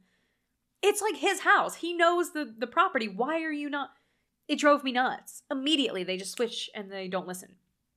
Ugh, I wrote poor Franklin, but then I also wrote super cool flashlight lighting. Yeah. That part was great when they're like fighting over this flashlight Yeah. and then either someone is holding it or it's fallen and then it's pointing at them and that's the lighting that we're getting for that Mhm. shot which is i think when they're realizing they've been gone too long Yeah. and they have to go find them that part's so cool it's a very cool shot um i like when you know movies have minimal lighting and so they use what they have Mm. in nice creative ways i thought that was so cool we had another one not too long ago that used like headlights super well I don't Oh. remember which. It was recent, but we did watch one not too long ago that had. Oh, it was Evil Dead Oh yeah, yeah, yeah. because Cool. Evil Dead also had like a small budget, so their lighting had to be what you can make of it and what can you do with interesting lights when you don't have money for wildly interesting lights. So yeah, that part was really great. Um, I loved the shots in this movie because, like I said in the beginning, you have that jarring shot of the man in the tire, and then you get some really other jarring shots within the house, obviously meant to disorient you. Um, then you get an awesome tracking shot of her running in the woods, um, which was just great. And it's that super greenish blue lighting, and it's just following her through these really thin trees. Like, Mm. so it almost gave you the sense of like she can't really hide. The trees are too small to hide behind. You can see her clearly running through, yeah. but at the same time, there are so many of them that she can't help but get tangled. in like the brambles. Yes. Yeah. So it felt trapped, but you can't hide either. Yeah. So it's like there's too many things there, but also you're not hidden in any way. That part was great. Yeah. It really, really scared me. Um, then we got some classic attic corpses. Oh yeah. Which do you who who were the grandma and grandpa? was it? But grandpa. Well, Great grandma and great Okay. I could not figure out grandpa. Was he alive? Yes. Why did he look the like that? Most basic level of alive. Yes. I couldn't figure out if he was dead and they were like, ha ha ha, we don't realize he's dead. Or if he was, just, but then he, he like would make noise. I literally wasn't sure until I, I saw him sucking on her finger. yeah. And I was that like, was it. oh, and I had it in my notes like, oh, he is alive. Yeah, in my like, notes I did the same thing. I was like, oh, ha ha ha, he's dead, and they don't. Yeah. It's just another moment of having a corpse. And then he's like, mm, finger blood. he just goes to town, so he wasn't dead. Mm-mm. I thought that was, I mean, intentional or not, it creeped me the crap out. I mean, I don't know why he is supposed to look the way he does, if he's really old, or if he's just not taken care of, or if he's wearing like a skin mask like Leatherface Um, is. Yeah. It was hard to tell. I thought because only Leatherface wears skin in that way. And so my assumption was that like he is elderly and he is also very physically unwell in that Mhm. like it can't be much of a balanced diet eating only humans. Right. You know? So I had it could have gone the other way for me. I couldn't decide if it was he's very old or if he just looked nasty. Yeah. I didn't know. Um but yeah, that that that creeped me out. I didn't really know what his deal was. Then we get to the part that I wanted to be scared of, but I couldn't stop laughing. Is when poor Sally has now jumped through two windows. Let's just Two windows. real quick. Actually, she's only jumped through one at this point. Um, And the first one looks relatively good, like it looks like her. Um she just she just is getting away. And you know how in some movies when you go to jump through a window, there's some thought. Not for Sally. Sally just fucking Sally just does. launches through that window, never stops running. She sees a window and she goes opportunity, and she goes. Um, which we will get to it. She does it again later, and I'm like, is that your calling card? I love it. I'm here for it. She's launched herself out a window. She runs to the gas station, and this is where po- poor stupid Nikki thought, oh, she's done it. she is safe. And this man is like, oh, honey, it's okay. Then he starts touching her face just a little too much. And I went, that's okay. He's just strange. That's it's okay. And he's touching her face, and I went, okay, stop touching her face. And he just starts fucking smacking her with a broom. That part, Okay. I in my notes, I was like, she really just went down with like one end, of, like not even the hard end of the broom, No! the bristle end. Bristle end. She has a fucking knife, and he goes, nah, and just fucking gets She's her with a broom. And And in my head, kinda, I like, was. smacks her with it. And in my head, I was like, I don't know, brooms are scratchy. If someone hit me in the hands, I'd probably let go of whatever's in my hand too. And she does, and he really. I wrote thwarted again by the broom, huh? um, but that's not the part that really like that part was, you know, kind of funny, but also unsettling to know like you're disarmed in such a easy way. It's when she's in the car. He's got her like wrapped in the. Yep, he's got her like wrapped in. What was it? it just like fabric or something. Uh, yeah, it was like a canvas. yeah, she's like tied up. burlap. Yeah, burlap. Yeah. And she's tied up. She's in the like underneath the seat, sort of in the front of the truck. And he's just fucking poking her. Like he's just like, ah, ah, ah, He's like, and he's oh, just I won't hurt you, poke, poke. And he's oh, be laugh- quiet, poke, poke. he is laughing the whole time. He's like, oh, it's okay, enough. like, He's like, I wouldn't hurt you. Bang, bang, bang. I was cackling. I was screaming because I was like, okay, okay. I thought for sure he would stop poking her at a certain point, but he really, he's like, He's like, I keep poking. Tenderize the meat. he really, and he keeps doing that like noise. Yeah. I know it sounds like I am doing a horrible impression and I'm That's, horrible, No, very accurate. but it's accurate. He's Yeah. poking her and he's just making these weird sounds. And Mhm. boy, let me say, y'all, he pokes her longer than you think he will. Yeah, it just really, just keep. The only reason he stops is he almost hits his son with the truck. Oh yeah. uh, yeah, we see. Oh, what's an? Is it? well, they I don't- say okay. So it depends how you read the movies Yeah. as like part of the franchise or only what you know. Right. And so some people call them the Hewitt family, which is what they were named in like the remake, I think. Oh, and then some people call them the Sawyers. And then some people just the call them the cook, the hitchhiker, and Leatherface. Interesting. So to okay. me, that's what I go with Yeah. because, or it's like the old man, the hitchhiker, The hitchhiker, Leatherface. yeah. Because to me, that is the most accurate if you're looking at this as a single unit of right. movie Which instead yeah. of part of a larger franchise where they expand and give names and Cool, okay. So the hitchhiker, which we are to assume is either like his son or nephew or somebody that he Mhm. knows, um, basically almost hits him with the truck, and that's the only reason he stops poking this poor girl. Um, and this is where we get to some fucking buck wild stuff. It's been buck wild, don't get me wrong. Like he chases her with that chainsaw for a really long time in the woods until she's caught. So fucking long, guys. Um, I have a really funny behind the scenes thing. oh, I can't wait. Yeah. Um, and and let me just say, she's not done being chased. Is the Mm-mm. worst part. Uh, they get her back to this the house, and you know, there's this amazing shot where she's tied up at the head of the table across from Grandpa, um, and everybody's at the table, and they're all being loud and making a ruckus. But she like wakes up, and there's this shot of like a close up of like a pig or a chicken Then it zooms in just a little bit more to whatever's behind that, which is just as gruesome. Then another zoom in to something that is also gruesome. And then just the final zoom in of Grandpa. And it's terrifying because you can see him in the foreground the whole time. You know that it's going to keep zooming in, but you don't love everything that you're seeing. So it's just getting worse and worse. And then you hear her scream as soon as it gets to his face. It's a really cool shot. It, it does that same thing of just disorienting you because then you get these close ups of her eye, which are beautiful, by the way. She's got Great beautiful green eyes. Yeah. Um, but they zoom in constantly of like not zoomed into the family, extreme zoom in on her eye. And then again, not zoomed in on the family, and they keep going back and forth with this. Basically, just to like, I almost show you that like they have no sense of her being a human yeah. in any way. yeah. Like for you, you're zoomed in on her eye, you can see the fear, Yeah. and you're looking right at her, knowing she's afraid and this is upsetting. But then they cut and they go back to this family who's like, yeah, woo!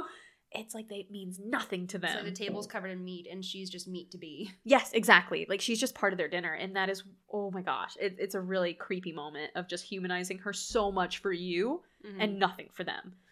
So creepy. Um. Uh. And then this is where we get that nice hammer scene that we talked about. If you haven't seen it, they they talk about in the beginning of like killing like cows in the slaughterhouse with a hammer and how that's the way you should do it. And then you come to find out that's also how they kill the people here. And then they talk about how grandpa's the best. Oh, grandpa's the best at it. they put a hammer in this old man's hand who we were so sure is dead. yeah, And then he just continues to just bloop. he just drops it. It just falls right out of his hand. drops it. And you get that Grandpa might be a little frustrated, and he's disappointed in himself, but Right. he's also not expressing and not At holding all. on to the hammer. He's just like, okay, well. Like, "Well, maybe I'll drop it on her head eventually. He's trying. And Leatherface, this is a really weird humanizing moment for him. Yeah. Because he's very patient. He's, He's very, very- much like I don't Yeah. know. And so that's where a lot of people read into it, like, oh, Oh. he was so abused and like he's scared and this is why he kills. And I was like, I'm Right. not gonna look that close. See, I didn't really see that as much as I saw just like uh, how important they are to each other. yes. Uh, when we talk about like the family dynamics, Mhm. it's very clear, um, especially with Leatherface and like the granddad in that moment because he's trying so hard. He knows Grandpa probably can't do it, but he's not going to stop trying, and it is unsettlingly humanizing for him. And Yeah. you don't want it to be, but you you you know you've been there, I'm sure, with the family members, so it's hard and ugh, really creepy part. Um, so I can understand the family part. I didn't look more into it about. I was just like, I don't know, man. He just loves his grandpa. Um, and then boy, oh boy, do we get a great scene here because they keep trying to drop this hammer on her head, and you know she's not having it. She, the hitchhiker, just lets go and is like, no, no, no, let me do it. And she bucks her way out of there. because again, this is another moment that shows you that they do not think of this woman as a human in any way. They do not give a shit. Is that he feels like he can just let go of her like he can anything else he's killed, like the cows. Like he thinks if I let go, they'll still be there because, you know, they're not going to get away. Yeah. So they truly just have nothing for her, like no remorse or anything in their hearts for this woman. and that part is so creepy because he lets go with such confidence. Like, oh, just let me grab the hammer. And of course, she fucking bolts. Good for her. Yeah. and boy, oh boy, this is where we get the beautiful window scene. One of my favorites. Y'all, she jumps out another window again with no second thought. No. She sees a window and again, opportunity. Mm. But this time, um, she launches herself out the window. And last time it was very obvious, you know, maybe they had a stunt double, but it still looked like her. In this one, if you pause it, fully just curly hair. I didn't clock that. It is just like You always clock the wigs, and I I'm- never clock the wigs. What can I say? I can't clock a dick, but I will clock the wigs. She jumps, and for the split second, she just has like a short, curly, like blonde wig, and not even a little bit. Like she's like, huh, and she like jumps with this wig, and then they cut to her like falling back to the straight hair. Incredible. So it is a very quick moment, but I literally was like, whoa, whoa, whoa, that wig, you can't trick me. I love that. um, and this is where you know we get a long chase again, which is still scary, but this is where I feel like it loses um the scariness and almost gets that humor that he's talking about back. Where it's like y'all didn't think she was a human, and now she's getting away from you because you're you didn't think this through. He is chasing her with his chainsaw. Another man in a truck gets involved, who we never see get back in his truck. This poor man got pulled in and never pulled out. Oh. Shut up. um, but my favorite part is this man who she flags down, like, come help. He gets out, and for some reason, they don't get in the truck and drive away. They just get out on the other side of the truck, and he just lobs a wrench. he lost my mind. like I said, this is where it takes a turn into not scary. he just lobs that wrench so hard, and he's like, ah! he cuts himself with the chainsaw. Nothing goes well. Leatherface truly in this moment, I almost was like, maybe I should root for Leatherface. he just got a like a fucking wrench to the face, and he's like, oh man. Just another Monday. They should have been doing the like if you had like that music. yeah. Chef's kiss. Um, because then another truck pulls up. And again, we don't see what happens to the man in the semi. He's just gone. We don't see him anymore. And she gets in this other pickup truck, and Leatherface, I still reeling from his wrench attack, is apparently not, you know, he's, he's out of sorts. He's just swinging it wildly, not even close to her. And she gets in the truck and drives away. Yeah. And he dances. and he dances with the chainsaw to the sky. He dances really beautifully too. Just it's like, not even awkward. Ah, he's just like, if I can't have her, ah. at least I've got my chainsaw in me. like, I I couldn't even be upset because he looks like he's having such a damn good time. yeah. you know, she got away, but they they had a good time apparently. Him and his chainsaw will never be separated. I just love he dances so so nicely. Oh god, and that's basically the whole movie. And those are all my notes. It is scary. It did have parts that scare me, but when it really gets to the when she launches herself out the window again, that's where I think, okay, we've gotten to the dark humor. I see. Uh, um, what's your behind the scenes for chasing? Because there's a lot of chasing in this, Mhm, and I'm okay. excited to hear. I have two things. Okay. I'm gonna do the weirder one first, and then Okay. go back to the chasing. Hell takes- yeah. Okay. So there was one chainsaw prop, okay. and uh, they it was real. Oh, I knew that. Yep. It was a real chainsaw, Oh, and God. they didn't think about it being dangerous until What the actor mean? dropped it and had the good like forethought to throw it away from him as he fell. oh my god. And uh, so they were like, "Oh, okay. So when he's using it, we're going to take the something off." Like Right. they gave me the part name, and I don't remember Usually- shit. Yeah. And so then there are actually scenes where he is using the chainsaw like to cut through the door and stuff, and to like to cut through foliage. Oh my that god. they put it back on, but it took like an hour to do. Oh my And so they had to God. keep taking this part off and then putting it back on so that it wouldn't maim someone, but then so it could also be used as an actual cutting tool. Oh my god. Yeah. Yeah. Anyway, I the knew. other oh my god. I knew it was real, but Yeah. oh vey. So the actor that plays Leatherface had to purposefully run slower and make a lot of stops to like chop through trees because he kept catching up to the actress because she ran so slowly. Oh my god. And so like whenever he stops and like unnecessarily cuts a bramble, it's because there were so many takes where he caught up to her and, And was just like, reshoot. And he was like, I guess I'll do some pruning. Man was just too efficient. And they Yeah. were like, "Can you just? Can you not?" Can you be worse at running, please? I can just picture the scenes of them like, "Ah, ah," and he's just there, and he. It's oh, like, whoops. Um, she oh. expends all of her energy windmilling her arms and screaming. and and- launching herself out windows. Yeah. And yeah, and she has very little energy left for running apparently. She really swings so, like, those the, arms. The arms, and it's like, It looks like she's land swimming. Yeah. And at one point, doing? I was like, you could maximize your oxygen intake if you stopped screaming wildly as you're running. And I was like, I'm not going to judge. I don't know what I would do And I in a traumatic understand. situation, It's for effect. I get Yeah. that. but But girl, sweet love. she makes it. Who am I to judge? Yeah. yeah. It is a cool shot when she's in the truck in the blood and she's like, ah, yeah. Oh, Like, she's just laughing. I would She's- too. I mean, what, what do you do at that point? You know, everything nothing else to do sucks. Like, Yeah. But yeah, it, he just is like, I'm gonna just take a little moment to myself, cut some branches. Mm-hmm. Oh, that's so fucking funny. Oh my god. So that's, I mean, that's what I had on horror. I, basically, I liked it because I just let go. I enjoyed it for what it was. I didn't look too deep into it, and I just enjoyed the camera angles. The camera angles did a good job of disorienting you and confusing you, but also just being interesting enough that even though I wasn't looking too deep into it, I wasn't bored because Yeah. I was. They were doing interesting things with what they had.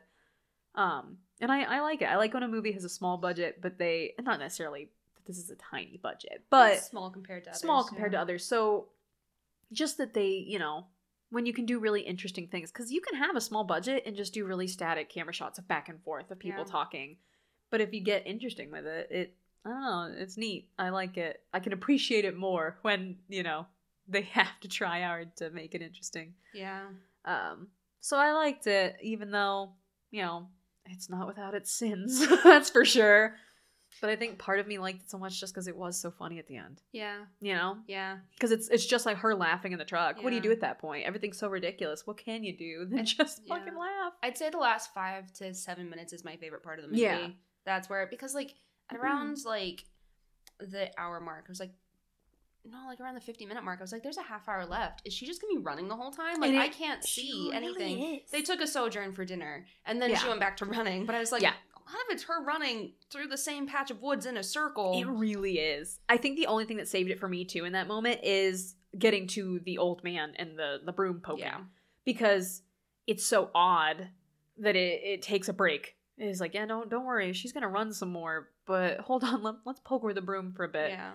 So, yeah, that's those are all my notes. That's I I did like it. I thought the horror was cool, juicy foley as usual, Mm, but you know yeah. that's what you usually get for a good 1970s film. So Yeah. those spiders, that sound of those spiders really haunts me. It was like a crackly like. Yeah. I don't know exactly what they used to do it, but it was really cool. Yeah. I thought that was so neat because you can't see it, you don't know what it is, and even when you do see it, it's this weird. Would it make that sound? I don't want to find out. Ugh. I don't want to know. I the don't want to know. Yeah. Uh, so yeah, that's that's what I had. Okay. Wow. Okay. Yeah. I feel like every time you do your notes, I was like, maybe I should rewatch this so I can find out lighting, so I can see colors. I see. I didn't even notice too much on the lighting, because it was so natural, which is what we had in another one too. Um, I don't remember which one it was, but uh, ones that just have really natural lighting, I do enjoy. Oh, it was the Wailing. The Wailing just had amazing natural Mm. lighting, uh, and this one seemed to as well for the most part. I mean, maybe because of the budget, maybe because Yeah. that's what they wanted, but wherever you were, it seemed to match where you were. Very warm fluorescence, like at dinner, Mhm. you know, a same with outside. It was very dry, which did a good job of making you feel like you're hot and like there too. Because they kept complaining about how hot it is, because it genuinely was. and they were sweating buckets. these poor actors were genuinely so hot and sweaty. Um, and I felt it because it, it was so dry. It it felt like there was just no no air in those moments.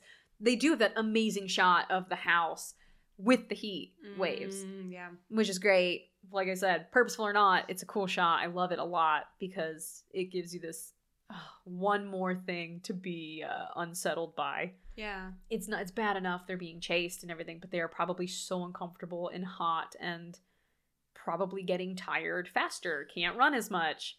So Yeah. it, it did a good job of making you feel the the, the surroundings, the lighting in the you know shots. Yeah. So It's also funny because you take incredible notes as you watch, and my notes as I watch are very oh useless. If I Um, read these word for word, Kate, they are not. I am I am making it up as I go and just. uh, my one of my notes as I was going through. This is our miscellaneous bones basket. From we don't really have a project for them just yet because there's like a chicken wire basket of bones that I just miscellany. literally just wrote scary stick pokes. uh, oh, oh, this did remind me though. Um, not my scariest moment, uh huh. but my favorite shot, which I know I said was the drunk guy. Um, but it's actually this moment. Um, when they've done the extreme close up of like her eye, and they've been doing it for a while, so you're almost getting used to it. You're just like expecting it. Then there's just this intense zoom out, super fast zoom out of the house or of the table. I can't remember which, but it is so like whiplash. And then it cuts right back to like being her eye. And it was just so cool. It is so unsettling of just oh, I don't know. I don't even know what emotion it brings out of me. I just know that it was so jarring Yeah. because you've just seen nothing but her eye and so close and then it, it shows you a shot and zoom gone so neat so that's my favorite shot um but do you have a favorite scare Yeah. Okay. So I have 2 Mhm. but I don't remember the name of the character that dies in the first one, so I'm gonna skip to the second one. I know. uh, it's like when the first guy that goes into the house dies because it's just so quick. They just like yep. Clonk him over the head with a hammer and then slam the door and he's that's it. Yeah. That's it for him. But it's when Pam's almost free of the house. She like has her moment Oh, in the feather room and she's freaking out understandably and then she realizes oh shit I'm in danger so she starts to run away and she gets out the door and then he just wraps an arm around her waist Yep. and just like pulls That her back part in. is so scary. Oh yeah. Ugh. Oh my god. Um, I'm trying to think of my favorite scare. I think it's in the van with the hitchhiker because it stands out the most. Mm-hmm. So like, there's just so many that are scary, but this one just. It's either this one or with the old man. You know what? It's the old man because that one's worse. Yeah. The hitchhiker was scary, but it's when she gets to the gas station and she is like, help, trying to help, you know, Yeah. can you do something? And he uh, is very calm. And at first it's like, okay, maybe he's just, you know, he's scared too. I don't know. Then he comes back, still smiling, holding like rope and this burlap sack. And he goes, okay. Almost like she should know what to do. It terrified me when he Yeah. holds it up and he's just like, come on, like, it's okay. As if anybody would see that and think, yeah, okay. No, it's like the way you'd approach a scared dog, where you're trying to reassure Yeah. them because they don't understand the context. They'll just listen to your tone, and if your tone is soothing, then It was very unsettling. I hated Oh, it. yeah. It was so, especially because I didn't, un- I didn't know at first. I genuinely thought, okay, well, he's gonna help. He's gonna do something. No, so it really creeped me out. It, it really was one condescending, two maybe not even condescending as much. Just again, they just don't think of her as a human. Ugh, so creepy. So that's mine for Yeah. sure. are you ready for qualms? Yeah, yeah, yeah, yeah, Okay. for sure. so I have to upgrade this like past qualms. Yeah, And like looking back, I think a lot of my previous qualms should have also been upgraded because qualms are more about like uneasiness. Like I don't feel totally good about this, and there's like the sense of hesitance. But Yeah. looking back and considering this case, it is not a qualm. I was briefly drawn to the term vexation, but that doesn't really like capture the sense of injustice that I'm feeling watching Yeah. certain things. Like not just this movie, but other ones too. And like I don't know what the best word is for this Yeah. overarching category, but I'm just gonna say my concerns. Yeah. These are my concerns. and if you know the word I want that captures divine wrath, let me know. I'll Like, think. uh, so my concerns for this movie are primarily ableism. Yeah, So Leatherface and the entire cannibal family are depicted as ambiguously mentally unstable with cognitive disabilities. Yeah. Problematic in a variety of ways. So I don't have like an order of importance of like why it's problematic, but the order in which my thoughts occurred to me. So first off, it's very stigmatizing to depict folks with schizophrenia as murderers yeah. because individuals with mental illness are more likely to be the victims of violent crime than the perpetrators. And then I pulled up a bunch of articles from the APA, the American Psychological Association, and like one of them has the quote: "The vast majority of people with mental illness are not violent, not criminal, not dangerous." And while perpetrating violence is relatively uncommon among those with serial mental illness, when it does occur, in many cases, it is intertwined with other issues such as co occurring substance use, adverse childhood experiences, and environmental factors. Mhm. And so, like, people will point out research that say folks with mental illness, primarily schizophrenia, manic depressive disorder, and major depressive disorder, are slightly more likely than folks without those illnesses to commit violent crimes.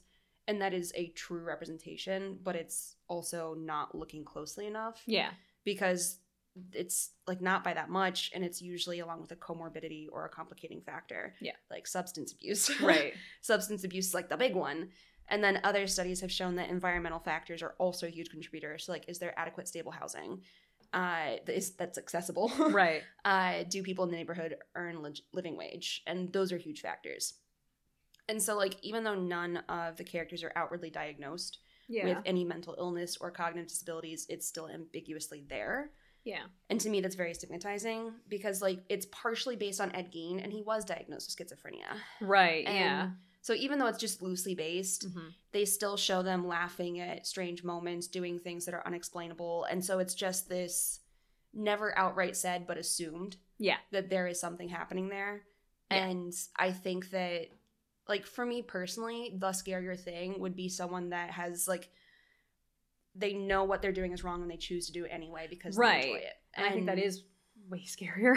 Yeah, and so to me, like watching this, I talked about a little bit earlier with Franklin, like the way that he was treated and Yeah. dehumanized and reduced, where it was just like he became the laughing stock because like when he's angry Yeah. and he's basically depicted as being childish and then he like rolls through a doorway but hits his arm and he's like Right. ow and it's supposed to be funny and to me it's just like why was it okay Yeah. to depict someone in a wheelchair as a child and as Right. less deserving of care and attention and why are their needs not seen as valued Like it would have just been so much better too if he was just treated as any other character in the Yeah. movie, which at first it kind of almost was. Like I was like I had hopes that I was like, okay, like then he like rolls down the hill and I was like, oh, okay. So this is gonna be some sort of weird like comedy shtick. Like Yeah. and it's I don't know. It's like subtle too, almost in the ways. So it's like worse because it's like, oh, I don't know. Uh, It's just upsetting. there was just a lot there and so like it's kind of like trying to we've had this discussion before where Yeah, it's like yeah. this is very much a product of its time but at the same time we need to hold people to account and not make excuses so it's Right. like like oh your grandpa like was from a different time and it's like it still wasn't okay Right. It's like it was never okay. yeah Unfortunately, it's just people More- weren't saying anything then, Yeah. and it's it was, was more like widely ex- not ex- it was kind of accepted. yeah. It was, um, you know, especially because like I think back then is when the movement of people like in wheelchairs and a lot of other things were fighting to get like the things that they needed and to be treated as part of society and not this like push to the side thing that you don't Yeah. want to think about. So it happened at a very unfortunate time too because that is when like 60s and 70s is when that movement really picked Yeah. up and was like you know we are not something to be forgotten. We are people and you treat us like that. And that made sense. So like this movie was like oh no no no no. So yes product of its time. Yeah. And also just it, doesn't really have an excuse considering that time also people were still not okay with it. Yeah. I and one of my biggest qualms too was that, and also um, just like using facial differences just being something to be frightened of. yeah. Um, because like the hitchhiker, he's scary by the things he does.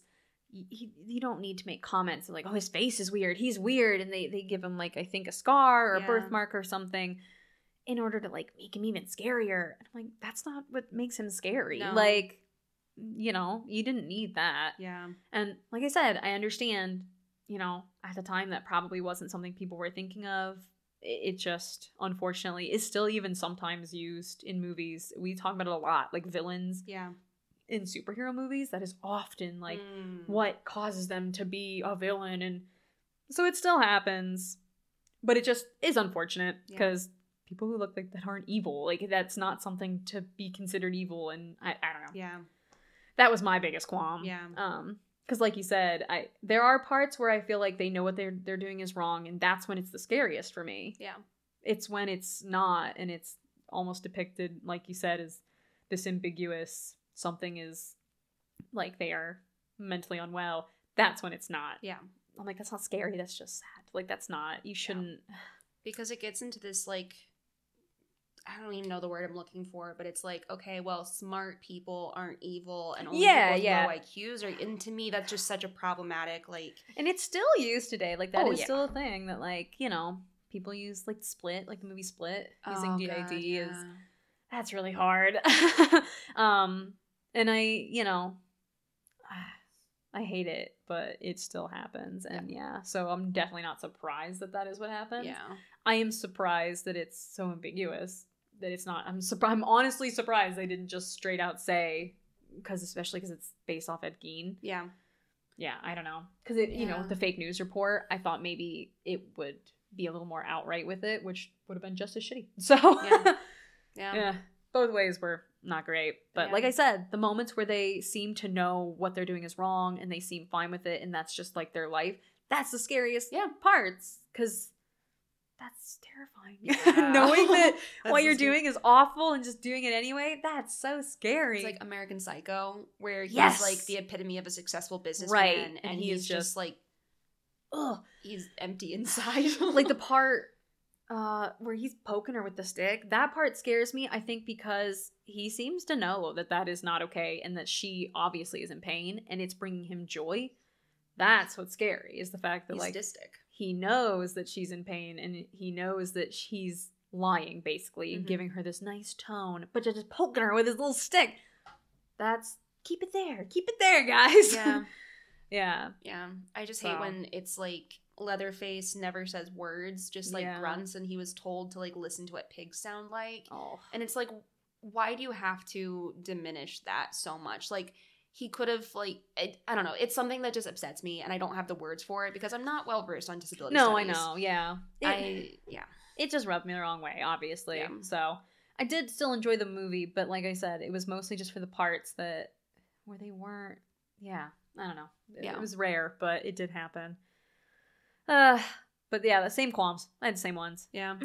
This actually leads exactly into tropes. Oh, all right. Uh, so this is just like a continuation of the Yeah. previous topic. all right. So you know the trope bury your gays? Yes. And it's like, oh, gay people cannot survive this. Right. This trope is called bury your disabled. ah, okay. And it, I want to first call it the name of this trope in particular. Yeah. um, because I think it does speak to like the person first versus identi- identity first, like dialogue and discussion within and outside of the disability studies field. Mhm. Because I think we've talked about it before. A lot of A little folks bit. like that are um like of the works that I've read, a lot of folks are like, I am autistic, and this is something that I I don't want to I don't want it to be like John has autism. It's like John is autistic, and that changes the way he's perceived by the world, and it, it is Right. an important facet of my being. Yeah. and so it's like there's this cultural understanding of like, oh my god, we don't want to say that someone is their disability, but then there's the disability rights folks that are saying no, it's really important to name it so that we can talk about how the world is disabling. right. And yeah, yeah, it's not reducing me, it's explaining a facet of me. yeah, exactly. And so I don't want it to like there are so many ways and so many levels of like hearing it, especially Yeah. if you're not like talking about it, if you haven't heard people talk Mhm. about it.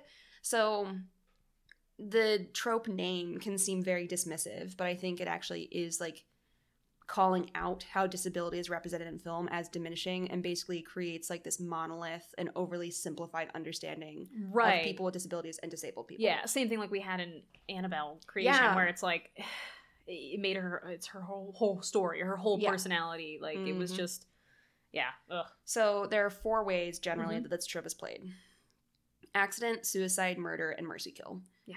Uh, so these can all be problematic in different ways. Mhm.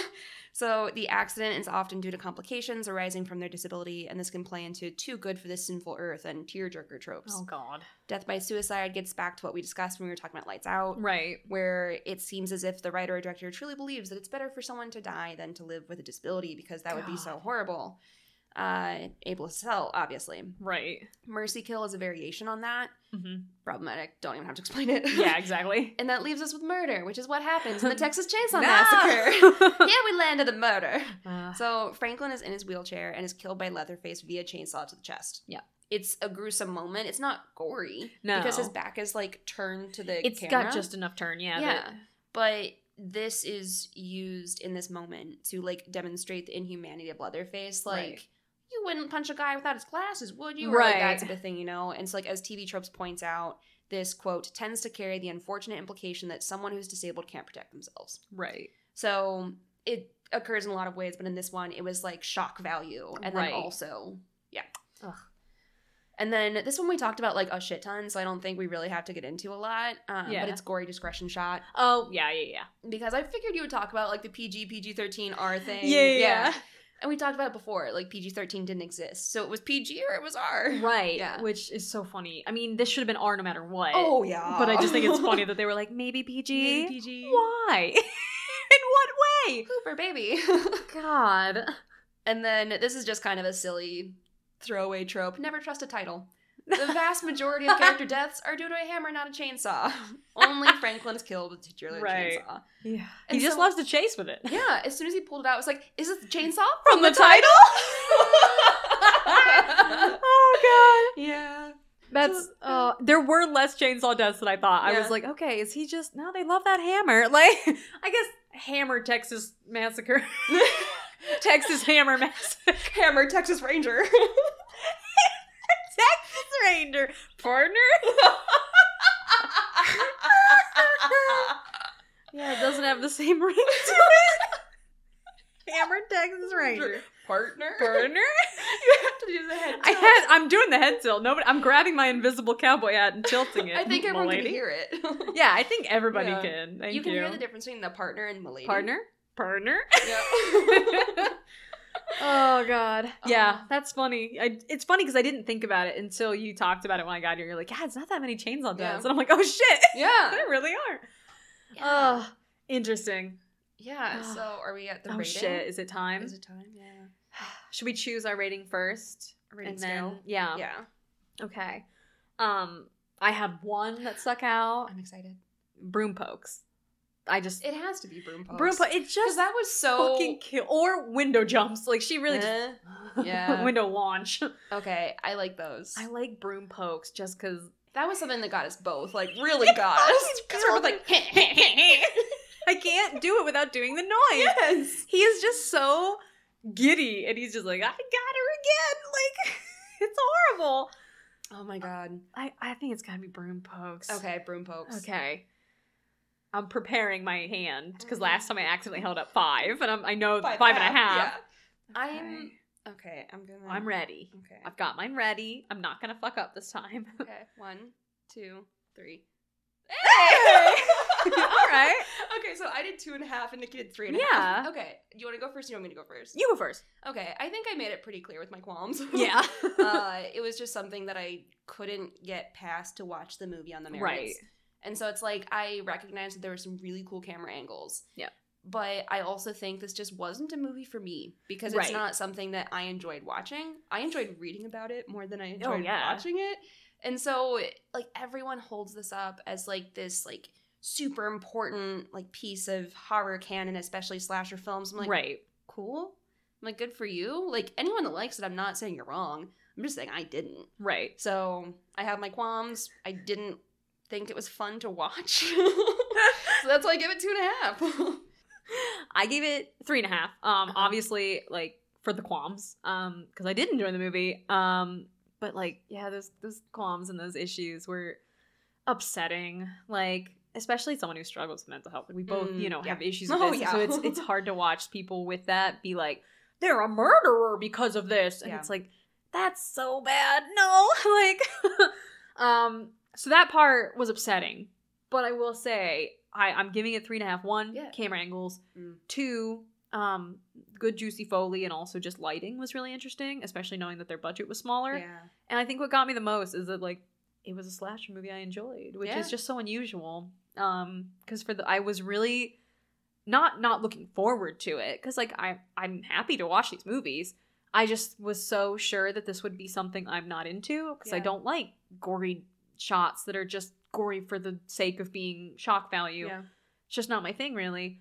So when it wasn't that, it just surprised me and it kept my interest because of that. I mean, they had to make the deaths interesting, they had to do a lot of interesting ways to get around the gore. So it just kept my attention. So three and a half. Uh, it's it's definitely not free of its sin. Um, that's for sure. But I enjoyed it more than I thought it would. yeah. I, I definitely had like a better time than I was expecting. yeah. Um, yeah, because like we've talked about it before with like Saw and Hostel, and like the first Saw movie has more plot, so I enjoy that. But then it starts to get like torture just for the sake of torture, Yeah. and I, I lose interest, and which is what I thought this would be, Yeah. and it's, it's surprisingly not. So I did like it. Yeah, really cool, really cool lighting. I can do math. So this is three and a half plus two and a half is six. It is indeed six. I was so unsure about Six broom pokes. Six broom pokes. That's not bad. Which I mean, actually less than he poked her. So yeah, honestly, way less. He poked her six. so many times. I mean, for you know it's an old film i think i was ready for the qualms too Oh, like yeah. i think with a lot of the classics that is something that's Oh, just gonna yeah. happen and i'm also we've talked about this before too is that like everything we like has its problems Yes. nothing is free of issues and i think that like it's okay to like things as long as you are willing to take into account and say like yeah i know that this is not great Yeah. like i'm willing to say that and like it needs to be said so it's only when people will argue and be like, no, it's not. It's great. It's perfect. yeah. No, nothing we like is perfect. No. And I think we all just need to accept that. Like everything you love, no matter how amazing, has its It's issues. and that's fine. Yeah. There's nothing wrong with that. That just happens. Like that's life. That was something like the very first grad school like class that I had. One of my Mhm. professors said, "I want everyone to go around the table and tell me their guilty pleasure, and I'll tell you why you shouldn't feel guilty about it."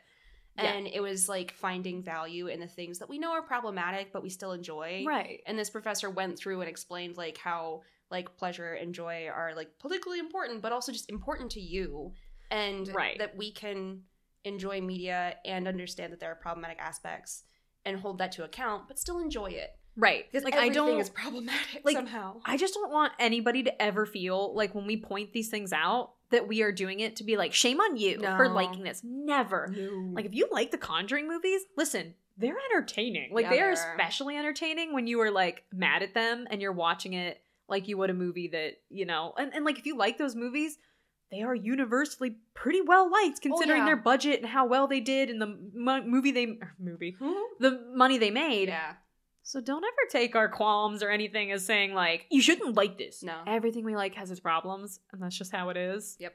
It doesn't make it any less enjoyable. Like that's just you Yeah. know, for some it does, for some, you know, as long as you're holding it accountable.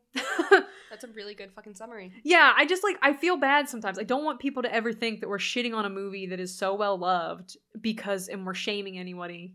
Because I told Kate when we started, I was like, I liked this movie. And I knew that we were gonna have these qualms, and I was like, does that make me bad? And Kate's like, no, like Yeah.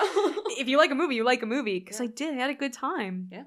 Um, but yeah, that's that's my little my little soapbox. I'll step down. Nikki Soapbox Corner. I partner. That's for you, my lady. So that wraps up our Yeah. discussion of the Texas Chainsaw Massacre. If you enjoyed your time with us, we would really appreciate it if you'd rate and review on Apple Podcasts. That Please. helps other people find us. And, you know, we keep checking it. I check all the time. Yeah. And it's just really cool to see people say fun Yeah. things or point out things that they enjoy. Yeah. You can follow us on Instagram and Twitter at Just Cool With It. And every Wednesday we'll post Mhm. uh, the movie for the week and where to watch it. I Yeah. am now remembering. I know we're trying to remember more and more, and like hopefully, if it's not something that's streamable, like that you can get for free, we'll we'll try and put that because I know it's hard. And then we put our extended show notes on our website, justcoolwithitpod.com. Mhm. And that's where all the memes that we Yeah. reference go. Usually, we try to put every meme we Yeah. reference. Oh, literally at the top. As soon as you go to the extended show notes page, Yeah. like you go to the episodes page, you get the summary and the content warnings. And then below that, it'll say, read our extended show notes. And then if you click that, you get the memes. And then you They're get. good memes. yeah. And then you get all my citations and notes and stuff. it's good stuff. Whatever. Uh, and then you could also look at our Patreon. Yeah. Patreon.com slash just cool with it. And we have a new patron this month. yeah. Yeah. So we'd like to take this opportunity to thank our patrons Kim, Kelly, Neher, Will, Rachel, Kelsey, Sula, Tim, Beth, Kayla, and Meg. Yeah, Meg. Woo! Um, we talked about this a little bit earlier, but when we mentioned the movie Crawl, Oh, uh, this is something we do with our patrons, and if you want to join, it is so fun. It's when we all we pick a movie together usually, and then we'll start it at the same time in Discord, and then we will all just talk and watch Mhm. it and just. You know, usually it's a goofy movie that like we're not taking super serious, like Crawl, the movie about Apex alligators. Predator. Apex Predator forever. so if you ever want in on these sweet inside jokes, Yeah. join the Patreon. Yeah. It's a blast. it's a fun time. Yeah. So yeah. Uh, that's our simul watch. Yes, that's our Yeah. simul watch. Uh, and it kind of mimics the original chat that we had that, That started this, yeah. started the podcast. started it all. So the intro and outro music was created by Anthony Roccazella, and the cover is by our very own Nikki Solomon. Oh, that bitch. that one was so mean. I'm sorry to myself. Milady. let's let's sign off. My lady, partner. I did it backwards. Partner. Griffith